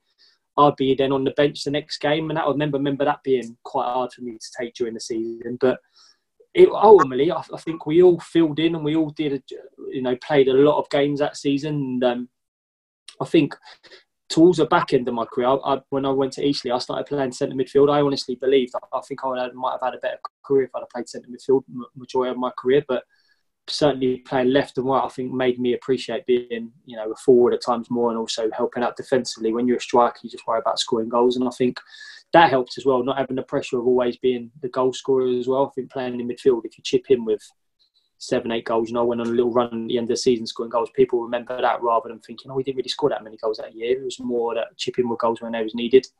Yeah, yeah and that's, and that's, think, go on, go on.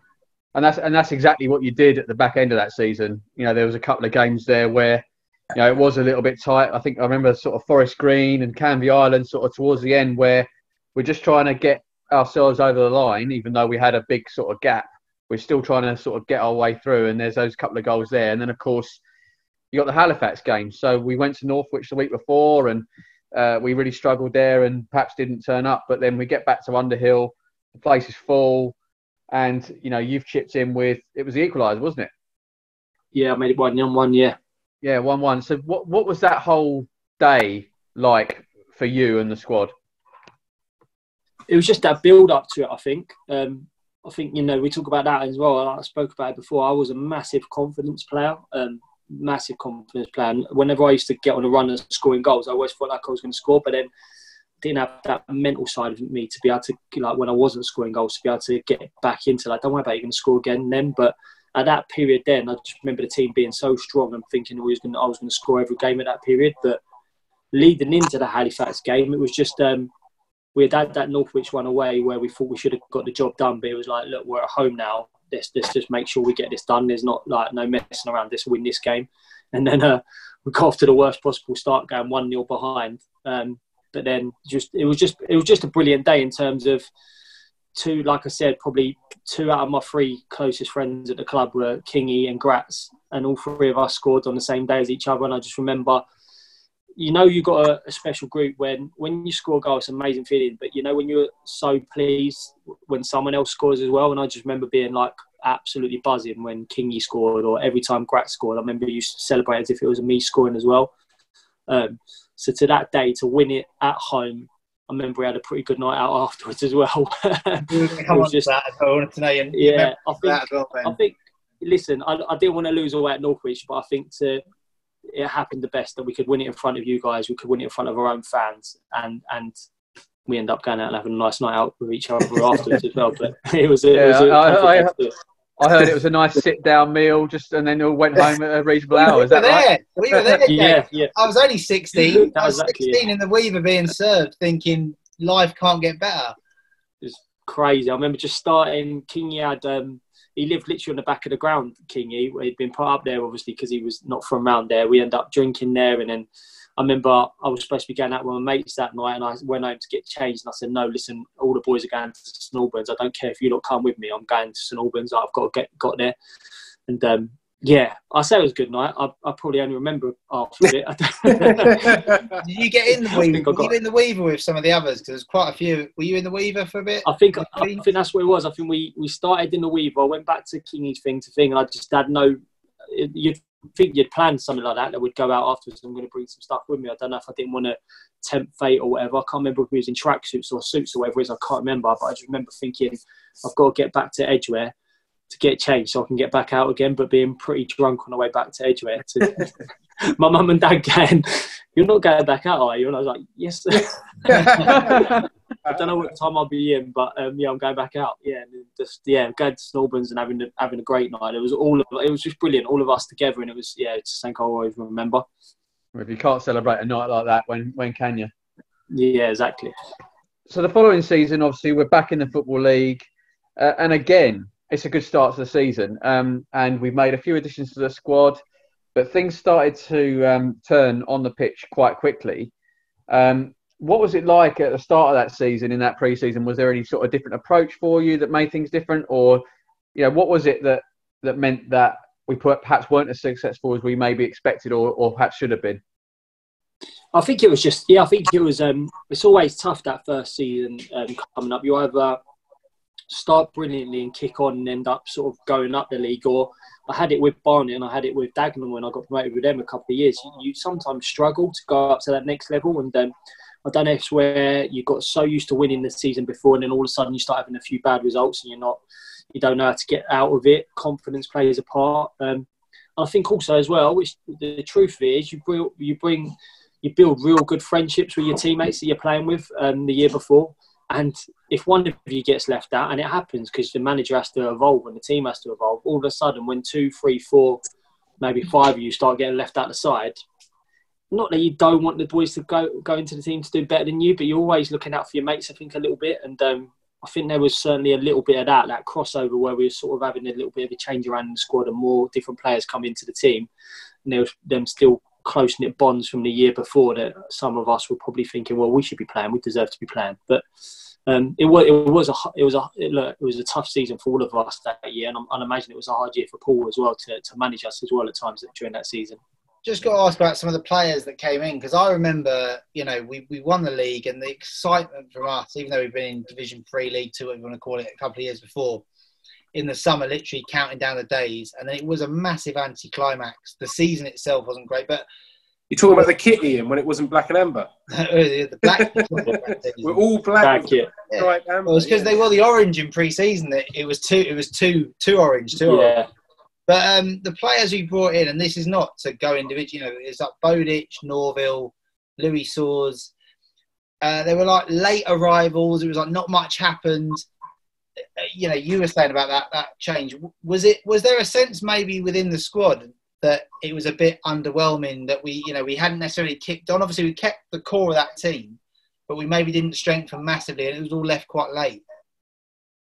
Yeah, I think that's what it was, and I, look, you don't know, but I, I certainly probably think now, looking at it from a from a managerial point of view, I probably I hope I'm not talking out of. I, it, he probably didn't get much of a budget to do much that summer. Um, Paul, without being bad to them four boys, you know, they probably want to come in on masses of wages, um, sort of giving them a chance. I remember those younger lads, you know, Ross Flitney coming as well as goalkeeper, and Ross and Scott you know, look, Scott had been a regular the year before, so I think there was always that competitiveness between them two. You know, that they both thought they should be number one goalkeeper, and it, it isn't talking bad of any of them boys because honestly, individually they're all great lads as well. There wasn't, um, we didn't really improve the squad in terms of personnel. We didn't.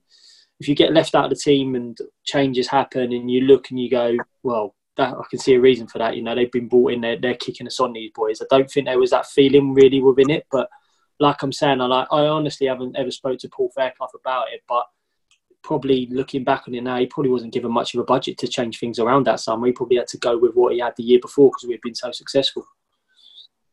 Well, there was, of course, a, a big highlight that year, um, quite early in the season. Obviously, we made some good progress in the League Cup, and uh, then we're sat there uh, against in a nondescript home game against Rochdale beforehand, and uh, Man United come out of the hat away in the League Cup.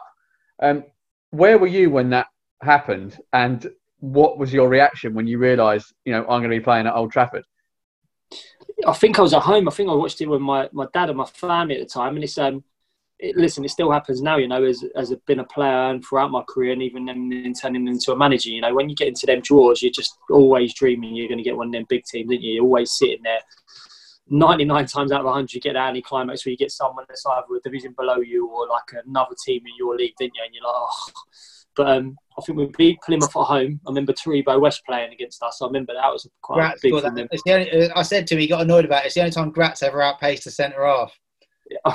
without being bad to um, I remember me and Gratz after the game going just dealt with Taribo West there or whatever but I remember not, not long after that I remember him retiring so it's probably him going "God, I'm getting, 48, wasn't he? if I'm getting done by Grazioli outpacing me that's it I'm retiring That's, that's the end of it now but um, yeah the draw coming out and just been the whole the whole build up around it look I don't, I don't think that helped as well with our, with our home form around that time as well because um, I just remember there was so much focus on playing the Man United game, and without meaning to be like it, all of us players as well was just thinking, "God, I want to be in that team to play at Old Trafford." I think we all felt that that, that way. Well, we played we played Mansfield away the week before, and we got we got beat four 0 and we were terrible. Yeah, With the greatest of respect, we were awful. I think yeah, you sort of, I mean, you understand it, didn't you, as players? You sort of, I'm if it's a 50-50 challenge and there's a chance here that I'm not gonna not gonna play on Wednesday night at Man United, then I'm not gonna go for it. It- I'm not, it- being, I'm not being funny, James. We'd have all taken 4 0 at Man, Mansfield away to win at Man United, wouldn't we, as fans? So that was, uh, Yeah. we were on board with that. Do you know what I mean? It was fine. yeah, Oh, I, I obviously didn't quite. So, sorry, go on. I'm, I was on the bench at Mansfield, and I, I, I ju- sounds really bad to say it, but I, I remember thinking because we got beat so bad that day that I've actually got now a chance to start at Old Trafford. I remember feeling that way, and, and when you look back on it now, I'm, I shouldn't have been thinking like that because you want you should want to win every single game you play, but that's the honest feeling. And I remember. I think Scott Tynan was on the bench that game, and I remember Scott remember saying, "Well, surely that means I'm going to start Old Trafford, this, that, and the other." And it's just um, it's that short sightedness where you just you you you you got, you got to look outside the box and think about the team and what's best for the team. And like I'm saying, when I've been in successful teams, that's all you do. You care about the team, and you're as happy for someone else scoring a goal or doing well as you are for yourself. I think around that time, I think a little bit of in, individuals have turned uh, come across us a little bit. And like I'm saying, I, I, was part of that. I remember thinking, God, I've got a chance to start at Old Trafford now when I should have really been thinking, oh my God, we've been beat 4 0 by Mansfield here. That's difficult though, isn't it? Because I think, you know, you're professional footballers, don't get me wrong, but you're not Man United level professional footballers in, in do you know what I mean? Like in a career of a lower league player, that only comes around once, maybe twice. Mm. I think, you know, as supporters on the other side, yes, it's frustrating, like James was saying about maybe seeing people not going for tackles fully and whatever else. But you know, when you take a step back, you've got to appreciate in hindsight it's a short career, and if you're only at that kind of level, the chance to play Man United away is only coming around once or twice. Like I don't, don't think as supporters, especially with the benefit of hindsight, we begrudge any of the players for maybe focusing on that in that time because we we'd started quite well as well. You know, we weren't down the bottom; we were kind of mid-table. Yeah. I think as well, if you you know, we're in a different era of football now, but okay, it may well have been a fairly young Man United team, but even when you look back and see the kind of players, it, it was a big game. You know, for yeah. us, it was a, a huge game. Um, you know, Arsenal fan perhaps and whatever else, but did, did you feel were you conscious of how big that you know that that, that game was and what those uh, who those players were and what they might become?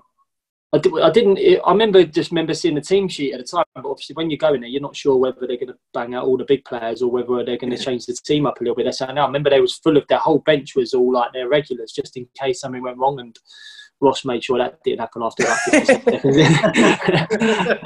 it was just, um, yeah, just looking forward to. it. I remember all my family travelled down to Manchester. We travelled up the night before, stayed in the hotel, and I just remember it being the longest like Tuesday afternoon or Wednesday, whatever it was, just waiting for the game to come around. But Paul Fairclough was a really big part of his, and he was. I think we've all spoke about. It, you know, he's probably a bit, a little bit ahead of his time. You know, as a manager, being in around the England setup and stuff. He was really big on psychology and stuff like that. So I remember us having a team meeting the night before, and um, Anthony Charles was playing left back. Well, was supposed to be playing left back, and um, he'd done a whole big speech, this, that, and the other. And he said, "Has anyone got any like real concerns or scares of like being about tomorrow, this, that, and the other. And Charles, he put his hand up, and I remember all of us like, going, Charles, he shut up, like this, that, and the other. And he's like, yeah, I don't want to play left back. I, I can see myself getting ripped tomorrow. There's all of us like telling him to sit down, to shut up, and then um, yeah, Adam Gross ended up playing left back because of it. But Charles, he was supposed to be starting left back. He ended up wow. taking himself out of the team the night before the game. Wow. It was um, it was crazy. But then obviously, look, in hindsight, I, I wind Ross up about it now. I think you all know that Ross is my um, goalkeeper coach at Eastleigh now, and I play with Eastleigh, and I've had two spells with Ross. But um, him getting sent off after like a minute, them scoring the free kick, just it was literally the worst possible start. And I just remember, um, I remember Ross getting sent off, but honestly thinking at the time because I was playing up front with Graz, I remember thinking this is going to be me getting pulled off here. It's definitely yeah. going to be, be me getting subbed. And um, no, obviously, it Louis, Louis, Louis, didn't even, poor Louis didn't even get to touch the ball. We got that was our next question, Ben. Because, like, uh, you know, with the greatest respect, and you've been at the club for a long time, it's like it was when we realised we were losing the keeper. I think in the stand, it was a bit like with the team at the time. Let's blame the manager. Fuck it. Let's just blame the manager. yeah. It, it, I, I think it was going to be you or, or Louis Soares. It, it was one 100%. or the other. So, so it's interesting you sort of preempted that. I've always thought, you know, were you nervous when that that board went up that was going to have your number on it? And I've got to be honest now. Uh, this is this is truthful because I look at it from a managerial point of view now, and I think I think the reason maybe I stayed on the pitch and Louis didn't. Louis was a quiet lad. I think Paul probably would have thought it would have maybe caused more repercussions between me and him and our relationship that he kept me on.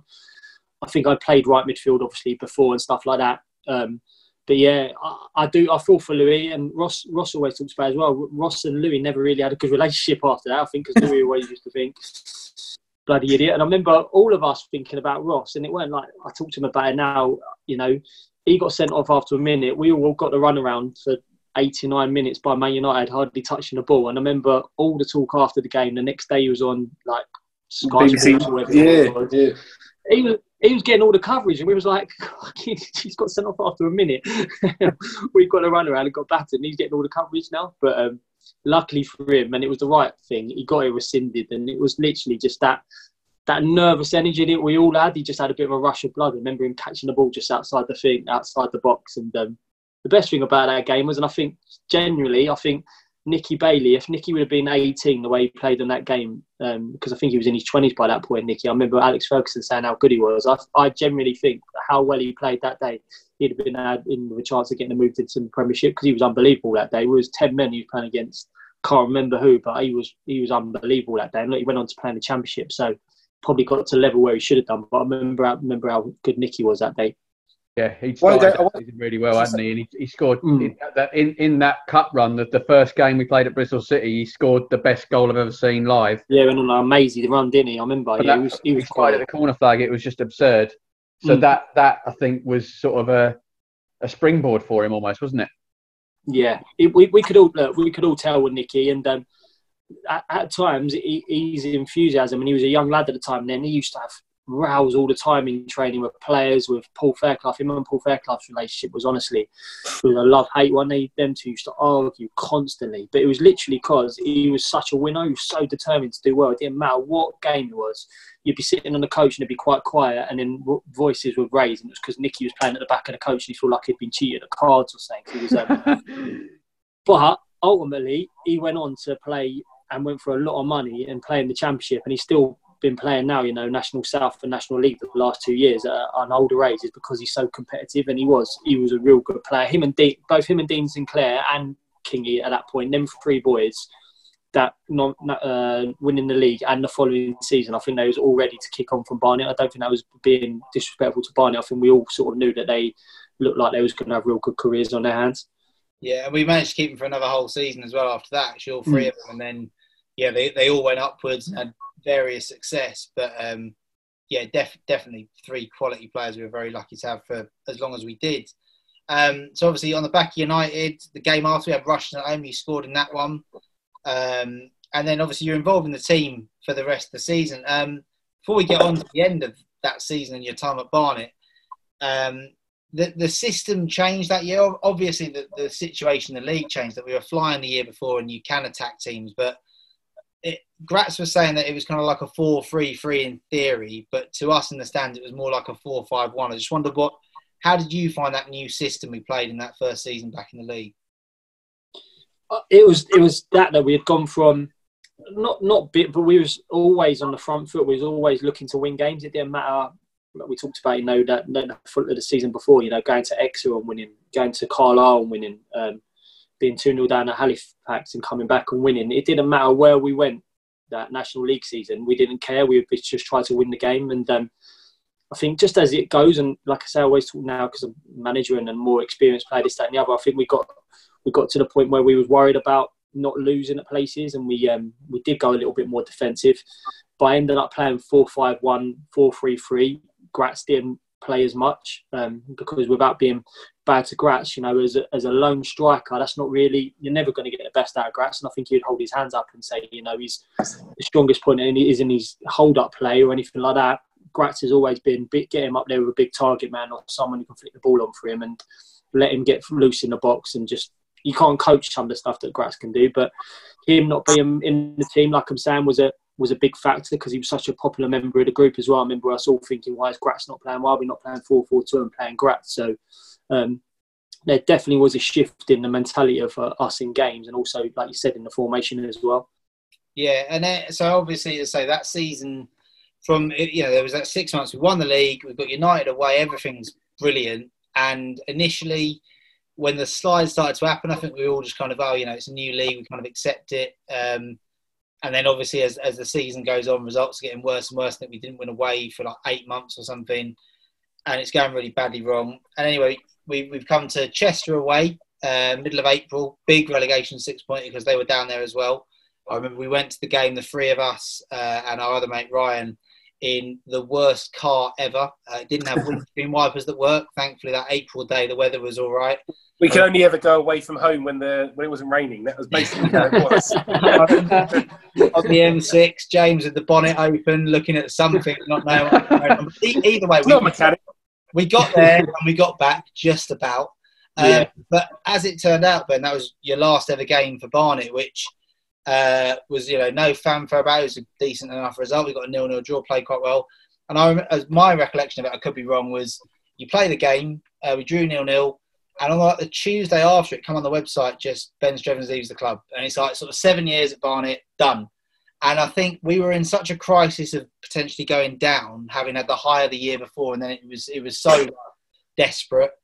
Um, we had a lot of things going on at the club as well about the uh, keep Barnet alive thing with the local elections coming up as well. Yeah, That what was quite big news was kind of swept under the carpet at the time, to be honest. I think, and maybe not really digested by anyone. Um, so I just love to know from your side what what happened. How did it go from playing that game and I think 41 games that season to then the Tuesday after that match, before the season's finished in a crunch relegation battle, you left. I think I think it was um, there was it happened on the Monday. Obviously, I, have never I've always said the same going on, and, it, and, honestly, this is the truth here. And it's obviously I'm doing on a podcast, so it's not probably great for me to be coming out and saying it. But I um at the time, Tresor Kandol got in trouble with the police, hadn't he, and stuff like that. Yeah.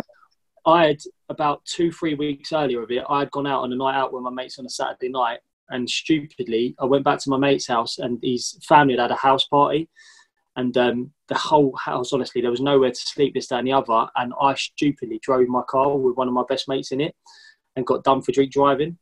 Um, I've never, honestly, I've never spoke about this before. So I, um, I spoke to Paul Fairclough, explained that I'd got myself into trouble, explained the whole situation was completely remorseful for it. I said, look, I've got a court case coming up in a couple of weeks, this, that, and the other. Um, anyway, I got banned from driving, which I I thoroughly deserved. I was a bloody idiot at the time. I look back and really regret it. But I also got a massive fine as well. I think I got like something like a twelve hundred pound fine. I can't go into too much. I'm, I'm being Jeremy Carr moment. I'm telling you everything, but I don't want to tell you what wages I want. I was on a great deal of money. I was, um, I weren't on a big amount of money, so I um, I got banned. I got a massive fine, and then the Monday morning I come in and I got fined two weeks' wages as well, but from Barnet. And I just basically like I just said look, I'm, I take it, this, that, and the other. I, just, I, I can't afford to do it. Explained obviously how much I'd been fined, this, that, and the other. And it just, I don't know why we was even there. We trained at the ground on that Monday. I don't even know why because it was we rarely ever trained at the ground from my recollection. I might be wrong, um, but I obviously spoke to Paul Fairclough about it. I said I wasn't happy about the fine, this, that, and the other, and he just said, "Look, leave it. We'll talk about it another time, this, that, and the other." Training finished, and don't know um, Tony Kleanthous was walking up to his office and I see him. And before going in to get showered, I went and asked if I could speak, speak to him. And you can imagine the conversation went really well.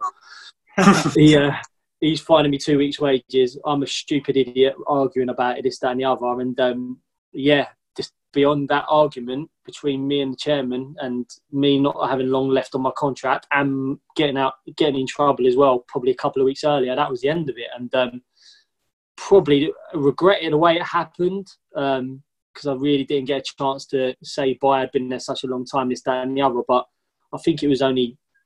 I don't think we had a lot of games left in that season. I don't. I'm pretty. I think I'm 99% sure I wouldn't have been getting a new contract anyway. Um, but it was just a little bit of an ending, which listen, I bought on myself. I shouldn't have got in trouble two weeks earlier, but it didn't help when Tresor was obviously getting in massive trouble as well. And, um, you know, I think we all know what ended up happening to him with getting jailed and stuff like that. So I think the chairman and Paul Fairclough probably were sick of what was going on at the time. And, um, yeah, I, oh. was, I was in it as well. I wouldn't want to speak ill of the club uh, as it is now or any of those people involved, but I have to say that um, for a fella that had been around the club for as long as you had um, and was frankly as popular with the fans at that point as well, to uh, to hear a story like that where um, you, you kind of hope that, especially when you've been somewhere that long that long a time, they would get around you and look after you and support you. That that feels like a sh- frankly for everyone a bit of a shame that it ended that way. I think, and uh, yeah. I, I, just think it was the timing on it. Honestly, I think the fact that they was that they just paid all that money for TK. I think who did we sign him from Dagenham or something like that? Yeah. I think it was. Yeah, and um, and the fact that they was they had to co- go to court with TK, and then I remember one of the people there said to like the chairman, "Oh, we've got another one of your players." I just think look, it was, it was stupid. We were both we were both stupid in terms of what we did. And look, I look back on it now, and I, I can hand on heart say I've never drove since doing something stupid like that. But the fact that I got in the car and drove was my own fault. I, I, I deserved to get banned. I deserved to get fined. And really, I did deserve to get fined by the football club as well. I did, but I probably didn't need it at that time I was beating myself up as it was. But the best thing about the end of that season was I remember we went to Rushden and Diamonds away, wasn't it? And um, yep. I just come and watch the game as a fan, and I didn't go to get any like. And I remember sitting over with my dad um, over in the corner, and I think at the end of the game, I, I, don't think any of the Barnet fans really knew I was there. And then I think Hendo or Gratz or one of the boys see that I was there supporting, come over to see me, and then everyone started singing and like sort of realised that I was there and give me a little bit of a.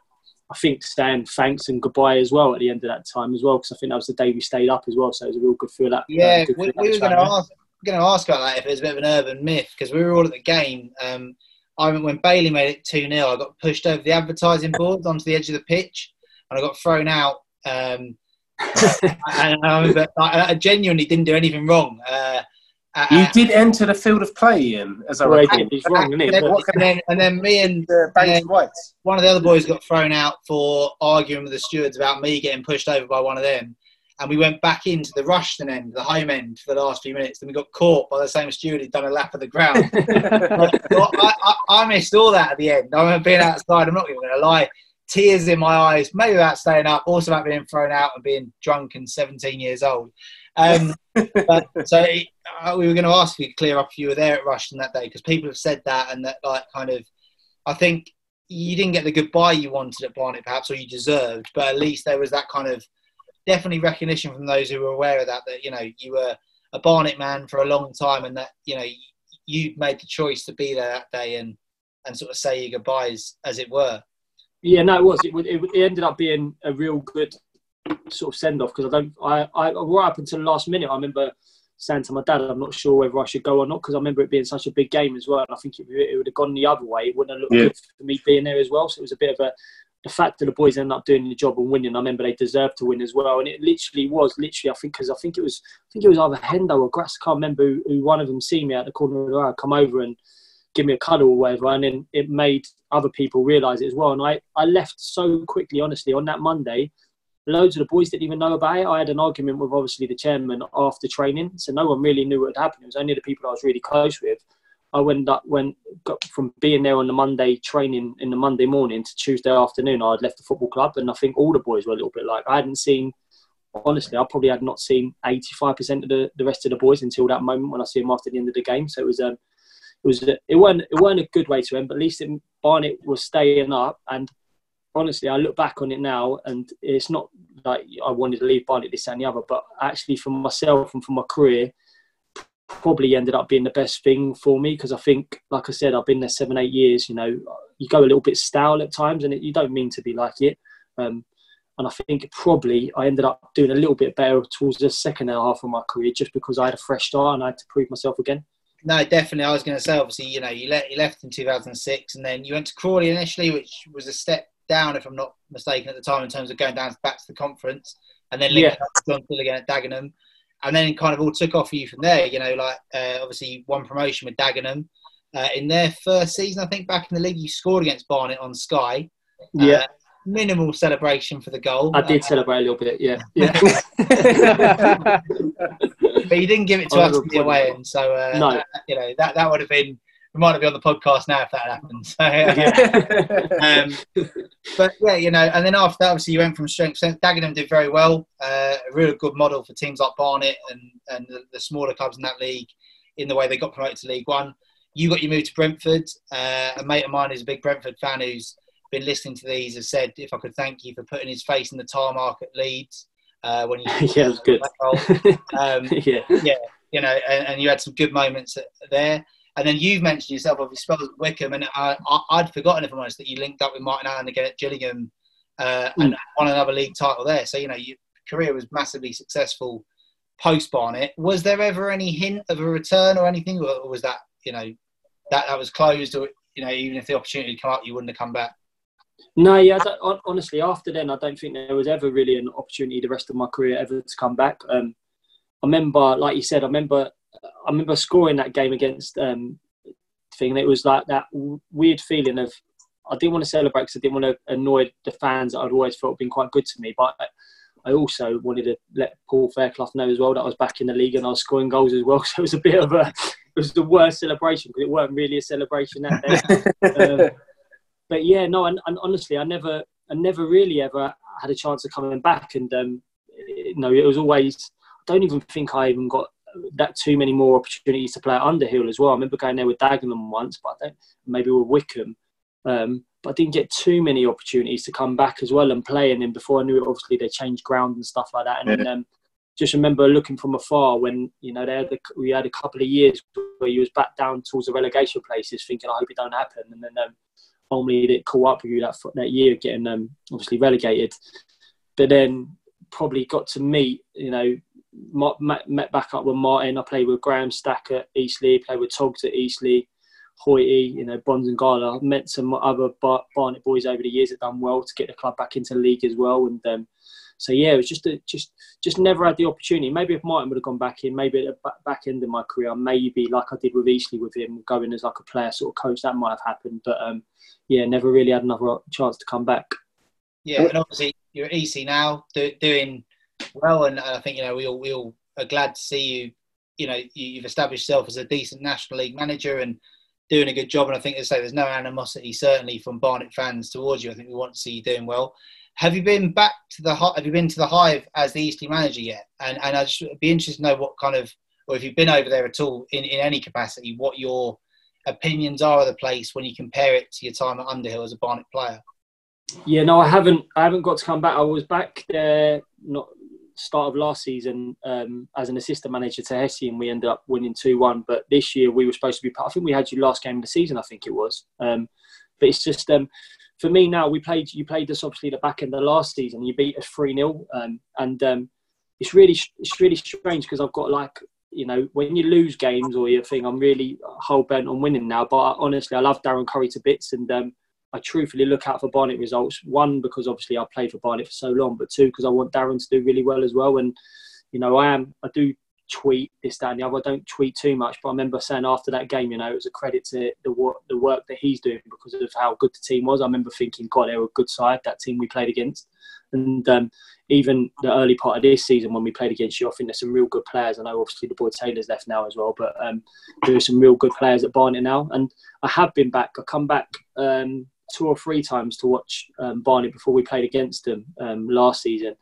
And if you want me to be honest, I, I really don't like I don't like the new ground only because of the fact of I don't know where the, the atmosphere is. Like I knew across the opposite side from the bench where if I scored or if the team did well, I'd be over there celebrating like we did when we beat Halifax, and there was that atmosphere there.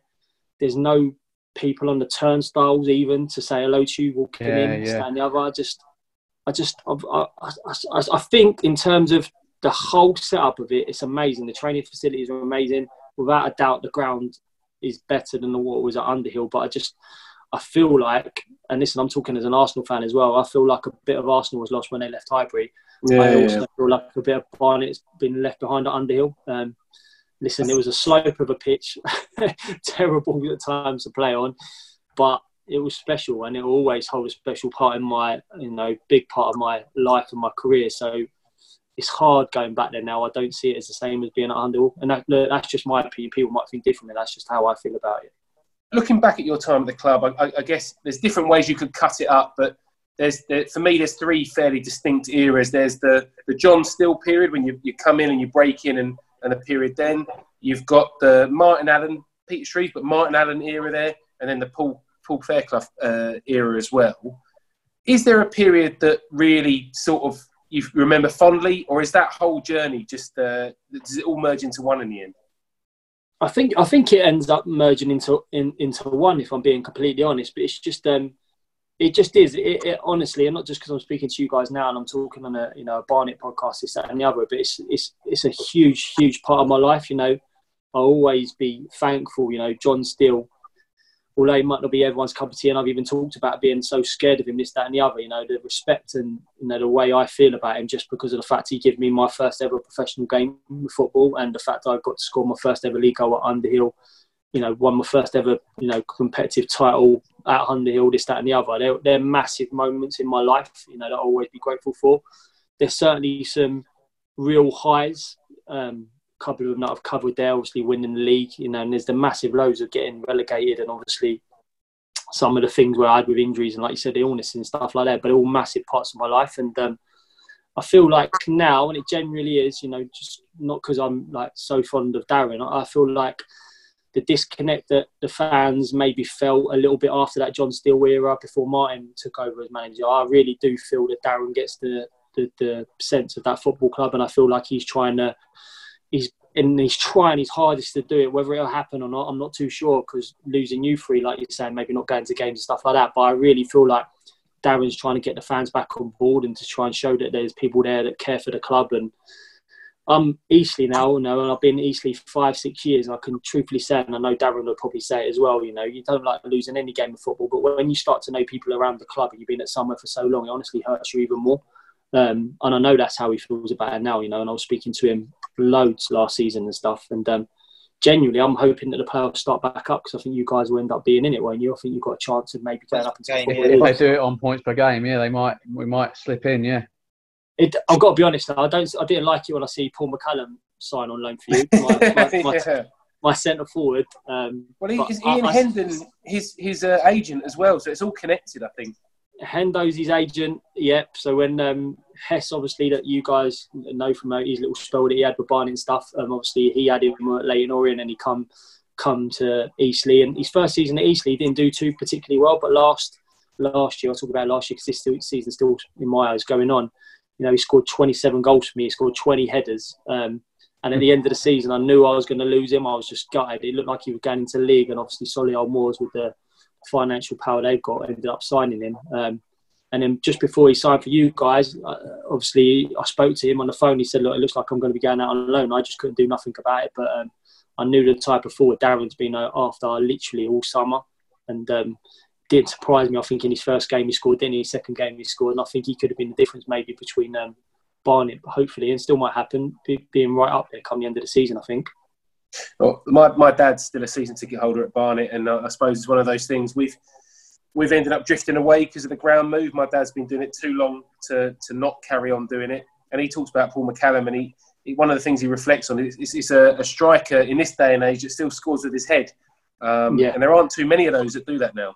Um, so Mm. it's uh, he's honestly he's unbelievable. Up there with probably Scott McGleish. Scott McGleish was unbelievable, especially for his height. He's springy out the way he could head the ball. But Paul McCallum, I- I'm not just saying he scored. He scored 20 goals for me in one season with his head. it's just 20 goals in the season. You know, it's just to, to think of that over the course of the season. And um, I think the surprising thing is, I, m- I might be wrong. He might have got one in the end. Now I didn't see all the goals, but I think he scored two of his feet when he first signed for you. Um, but he's a great lad. I just don't know whether whether this season ends or not, whether Darren will be able to keep him moving forward or not. Um, I know uh, Alfie Pavey signed being out injured, he might come back and he's a target man type as well. You know, like you're a dying, dying breed. Probably Liam Hatch was the last one I remember there. Obviously Scott McGleish and Ken Charlery and probably Tony Richards, but um, there's not too many target rounds um, players around anymore. And Macca's a good one, definitely a good one for our level. How, how we are, are conscious we don't want to take too much of your time up, but it's an interesting question for me. Is that you've moved from being a footballer to a manager? It was really quick. I think it happened. You know, do, you look at football differently now? Is it a, is it a different game for you now, or just just part of your career? Yeah, no, it's something that I honestly, I truthfully didn't think I was going to go into. I um, I started at the back end of my career doing a, a degree because I thought a sports science degree. I thought I was going to become a PE teacher. Ended up getting a chance to be like a, a coach at Eastleigh, and thought you know maybe this might lead into something. And then I was really enjoying being assistant manager to Hesse. Hesse's a great guy. I think he come at that point we were talking about when me me leaving. You know that that that season we first come up into the league, and he's um, he come into the group. I think he was about 38, and he's his energy and enthusiasm. Honestly, he's just he's crazy. He's, he's such a good guy. Even last pre-season, he would do, with me and him was having to do the runs the day before that the boys would do the next day. He would go, no, we're- running up and down the stands. We're going to see how long it takes, and then the boys can do it tomorrow. He's just he's mental, and I was I was so enjoying being his assistant just because he's such a funny guy, but a great football person to get to know as well. And um, he had the chance to go and move closer back to home. You know, he's a Kent boy. He got, got a chance to go back to to be manager of Dover, and I was pretty much if I don't try and become the manager, the chances are someone else is going to come in and probably not want me to be their assistant because when you go into places, you want to have your own people in and around you. So threw my hat in the ring, and um, yeah, now I'm Done well. 18 months down the line. Yeah, look, the first year was was amazing, you know, and, we, and, and I, I I try not to be too begrudging. I really think we should have beat Salford and we lost on penalties. And I, I think we'd have been a League Two team this year. Really hurts me. And it weren't even that. It was just the fact I knew I was going to lose Macca. I knew I was going to lose Mark Yates, who done brilliantly for me. I lost about another four or five boys. So this year's been a, a tough rebuilding year for me, really, in terms of what we're having to do. But um, like all the rest of you, you know, it's all been curtailed and it's a little bit strange times for all of us at the moment. So I'm just I'm just hoping they find a, a good solution to the to the end of this season for the teams that are in and around it. You know, I'm in a position now where I'm not going to get relegated and I'm not going to make the playoffs, so it doesn't really affect me. But I know how I would have felt this time last year if you work so hard over a course season, you don't get to play the playoffs. But um, I think they're working hard on it now, and I'm hoping it goes ahead.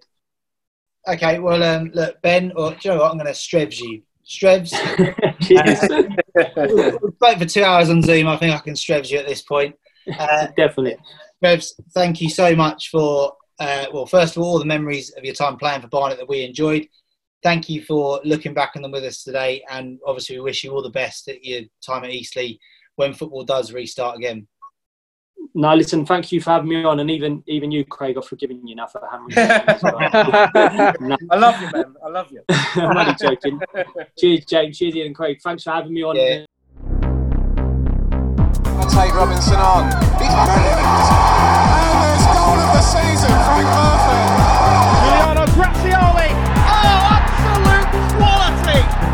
Sure most people would say I was mad. Graham Jackson saved it. Lovely stuff from Carino, a bad try.